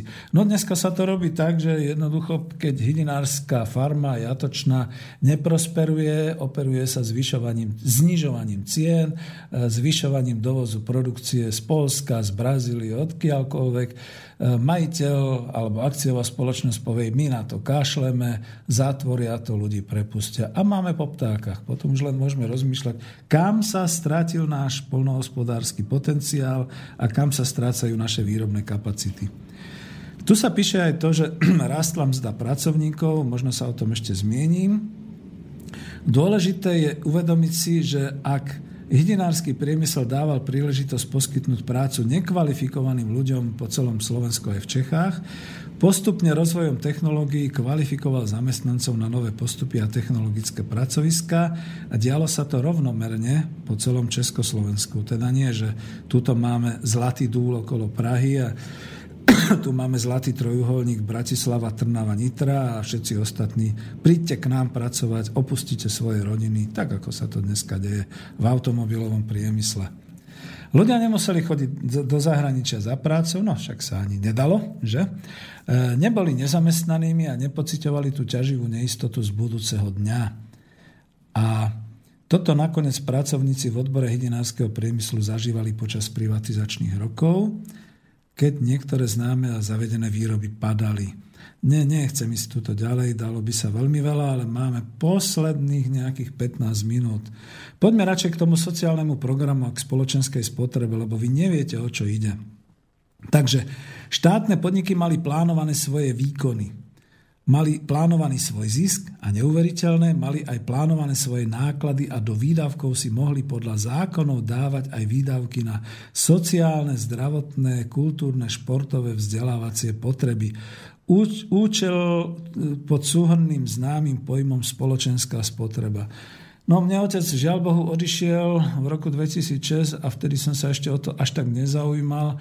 Dneska by som sa ho veľmi pýtal, otec, nachádzam len veľmi málo zdokumentovaných nejakých tých právnych e, písomných materiálov o spoločenskej spotrebe Našiel som niektoré materiály, ktoré svedčili skôr o tom, že ešte Klaus ako minister financí Československej socialistickej republiky podpisoval e, zákon o spoločenskej spotrebe, kde teda určoval, že podniky štátne budú musieť nejakým spôsobom sa vysporiadať s tým, že majú možno priveľa tých rôznych rekreačných zariadení, kultúrnych zariadení a všelijakých takýchto. A v rámci spoločenskej spotreby sa to už uvoľňovalo teda samotné, lebo samozrejme efektivita prestavba.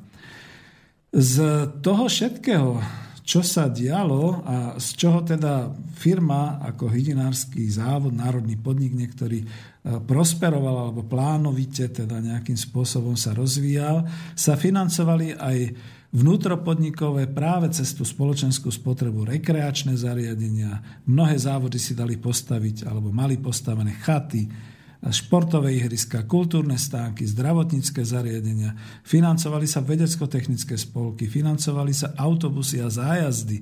A to nielen na odborné výstavy a veľtrhy, ale aj zájazdy k moru, na Rujanu, do Bulharska, do Rumunska, do Juhoslávie. Spomeňme si, že si mladí až teraz môžu začať uvedomovať, ak videli nejaké také filmy ako Traja chlapi v Prahe alebo Mladé víno, že síce je to komédia, síce ako každý kritik by povedal, fuj, to je zase taká propagácia.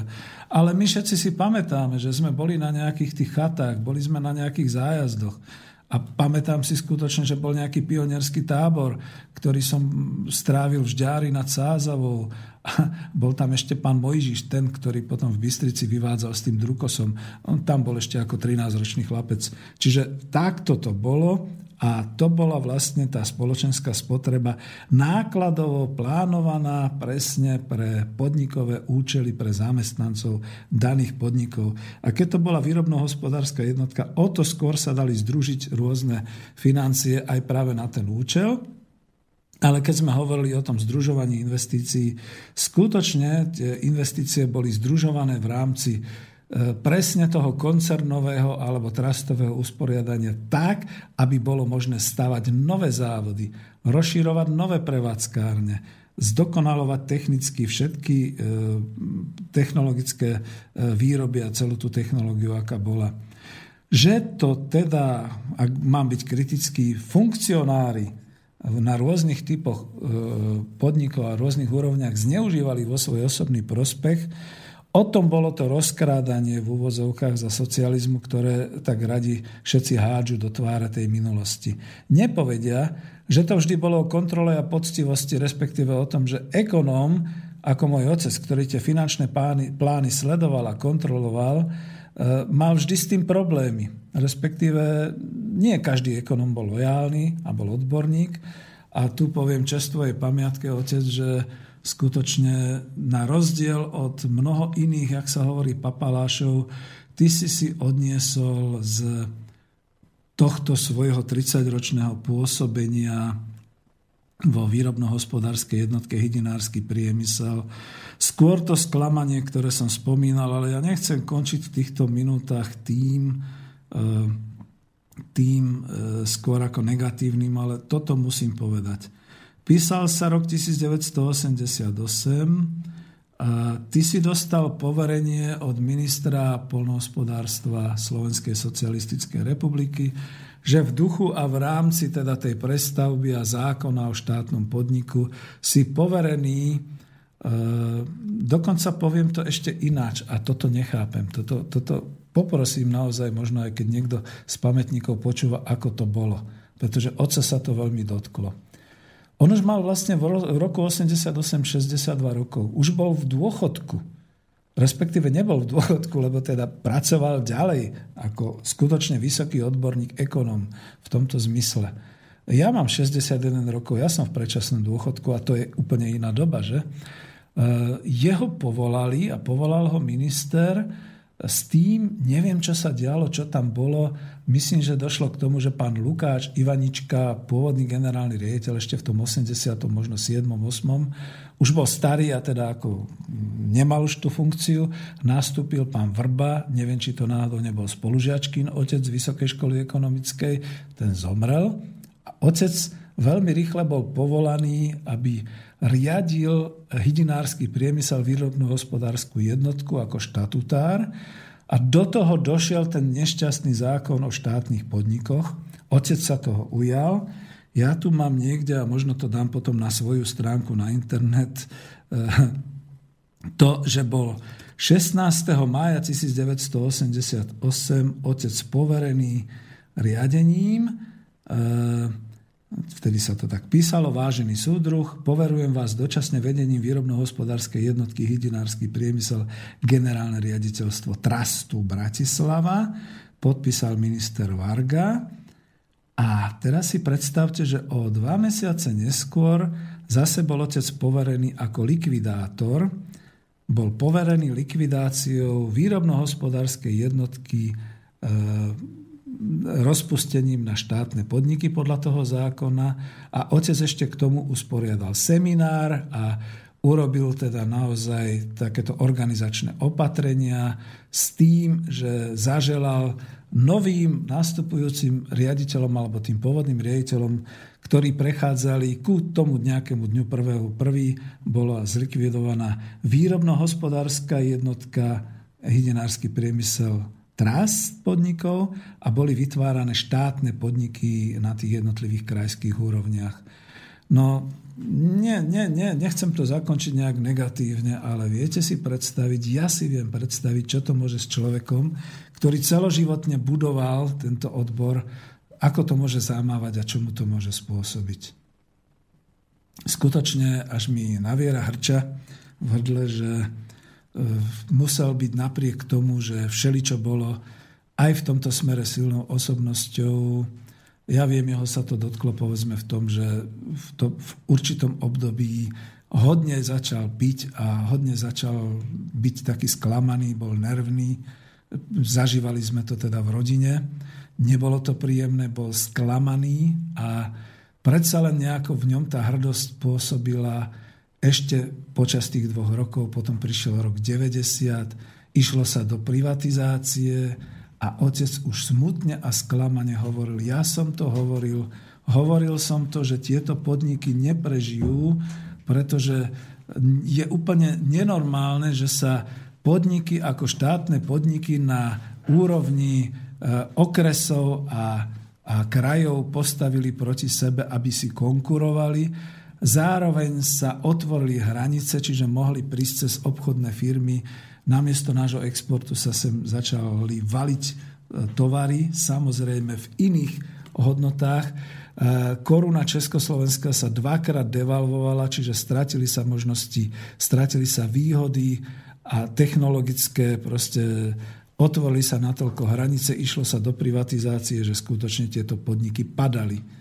A toto všetko otec videl na vlastné oči a ja si myslím, Nedávno mi pán profesor Haluška vyčítal, že vo svojej knihe zhadzujem ten vývoj o štátnych podnikoch z roku 88 a ja som mu povedal, ale je to pravda, pretože naozaj sa to takto dialo. Skutočne tie, tí starí matadori, tie staré kádre, keď videli, ako sa začínajú dezorganizovať, likvidovať tieto veľké výrobno-hospodárske jednotky a ako to potom išlo do privatizácie a končilo, tak to skutočne bolo naozaj, možno aj o tom, čo tam bol ten mail, že potom dochádzalo aj k nejakým samovraždám a k nejakým deštrukciám osobnosti. Otec to prežil, otec nakoniec ešte žil do roku 2006, ale tú zatrpknutosť v sebe mal, pretože mohol on byť v takejto relácii a hovoriť, takto sme budovali ekonomiku za socializmu, keď potom bola zlikvidovaná. No chvála Bohu, že mám, a už, už naozaj končíme, mám medzi spolužiakmi povedzme aj toho Andreja Babiša, aj keď je o nejaké dva ročníky vyššie, všetci sa na ňo hnevajú. Ja som rád, že on sa ujal a kúpil ako Agrofert potom aj tú Hizu, teda Žilinskú, Topolčianské hydinárske závody a že tie ďalej existujú a existujú v tej veľkej jeho hospodárskej jednotke pretože my sme si vlastne zlikvidovali hydinársky priemysel a rozbitím z družstiev sme si aj zlikvidovali polnohospodárskú prvovýrobu na Slovensku. A jediná, jediný export, ktorý som zaznamenal v nejakom roku 94 zo štatistík, jediný bol do Čiech Čiže pre Boha živého to je smiešne, že exportovali sme hydinu do Čiech, my, čo sme mali našlapnuté formou slušovíc a formou týchto veľkých hospodárskych celkov, ísť do sveta a prosperovať z toho, keď už sme boli tak ďaleko v tomto obore priemyslu. No a tuto niekde končím, pretože ja som chcel pozitívne tie spomienky na socializmus s tým, že toto všetko vlastne sme my prežili, toto máme a máme inšpiráciu do ďalších rokov Dám len taký odkaz, čoho sa pre Boha bojíme pri Brexite a pri krízach a pri všetkom. My, keď vieme robiť potraviny a stále sme schopní sa zorganizovať, nič iné nám netreba. Nám netreba ani Industry 4 technológie, ani podobné veci. Nech si to robia tí, čo sú niekde na tej super svetovej špičke, niekde vo vesmíre. A tým končím, dáme tú pesničku, skúsime ešte raz dať tú Senzimama, pretože tá veľmi pozitívna. Lúčim sa s vami, ďakujem za trpezlivosť a prepačte mi, že som do toho vsunul pri výročí svojho otca aj celú tú problematiku hydinárskeho priemyslu a dáme si Senzimamu.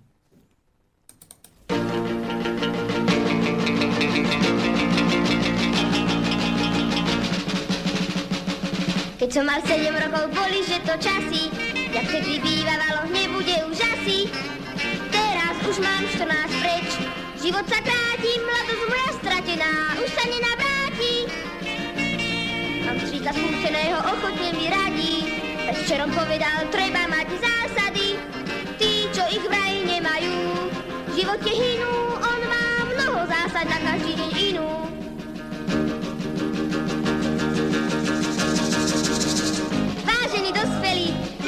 Prestrelí. Pozrite na seba, mám byť tiež taký. Mám vážne obavy, že ma skôr pobaví dívať sa do neba a rátať mraky. Vážení dospelí, snad si si mysleli, že vstúpim do seba a budem taký. Mám vážne obavy, že ma skôr pobaví dívať sa do neba a rátať mraky. Keď som mal 7 rokov, boli, že to časy, jak všetky bývalo, nebude už asi už mám 14 preč. Život sa kráti, mladosť ma stratená, už sa nenavráti, nenavráti, nenavráti, nenavráti. na vrát.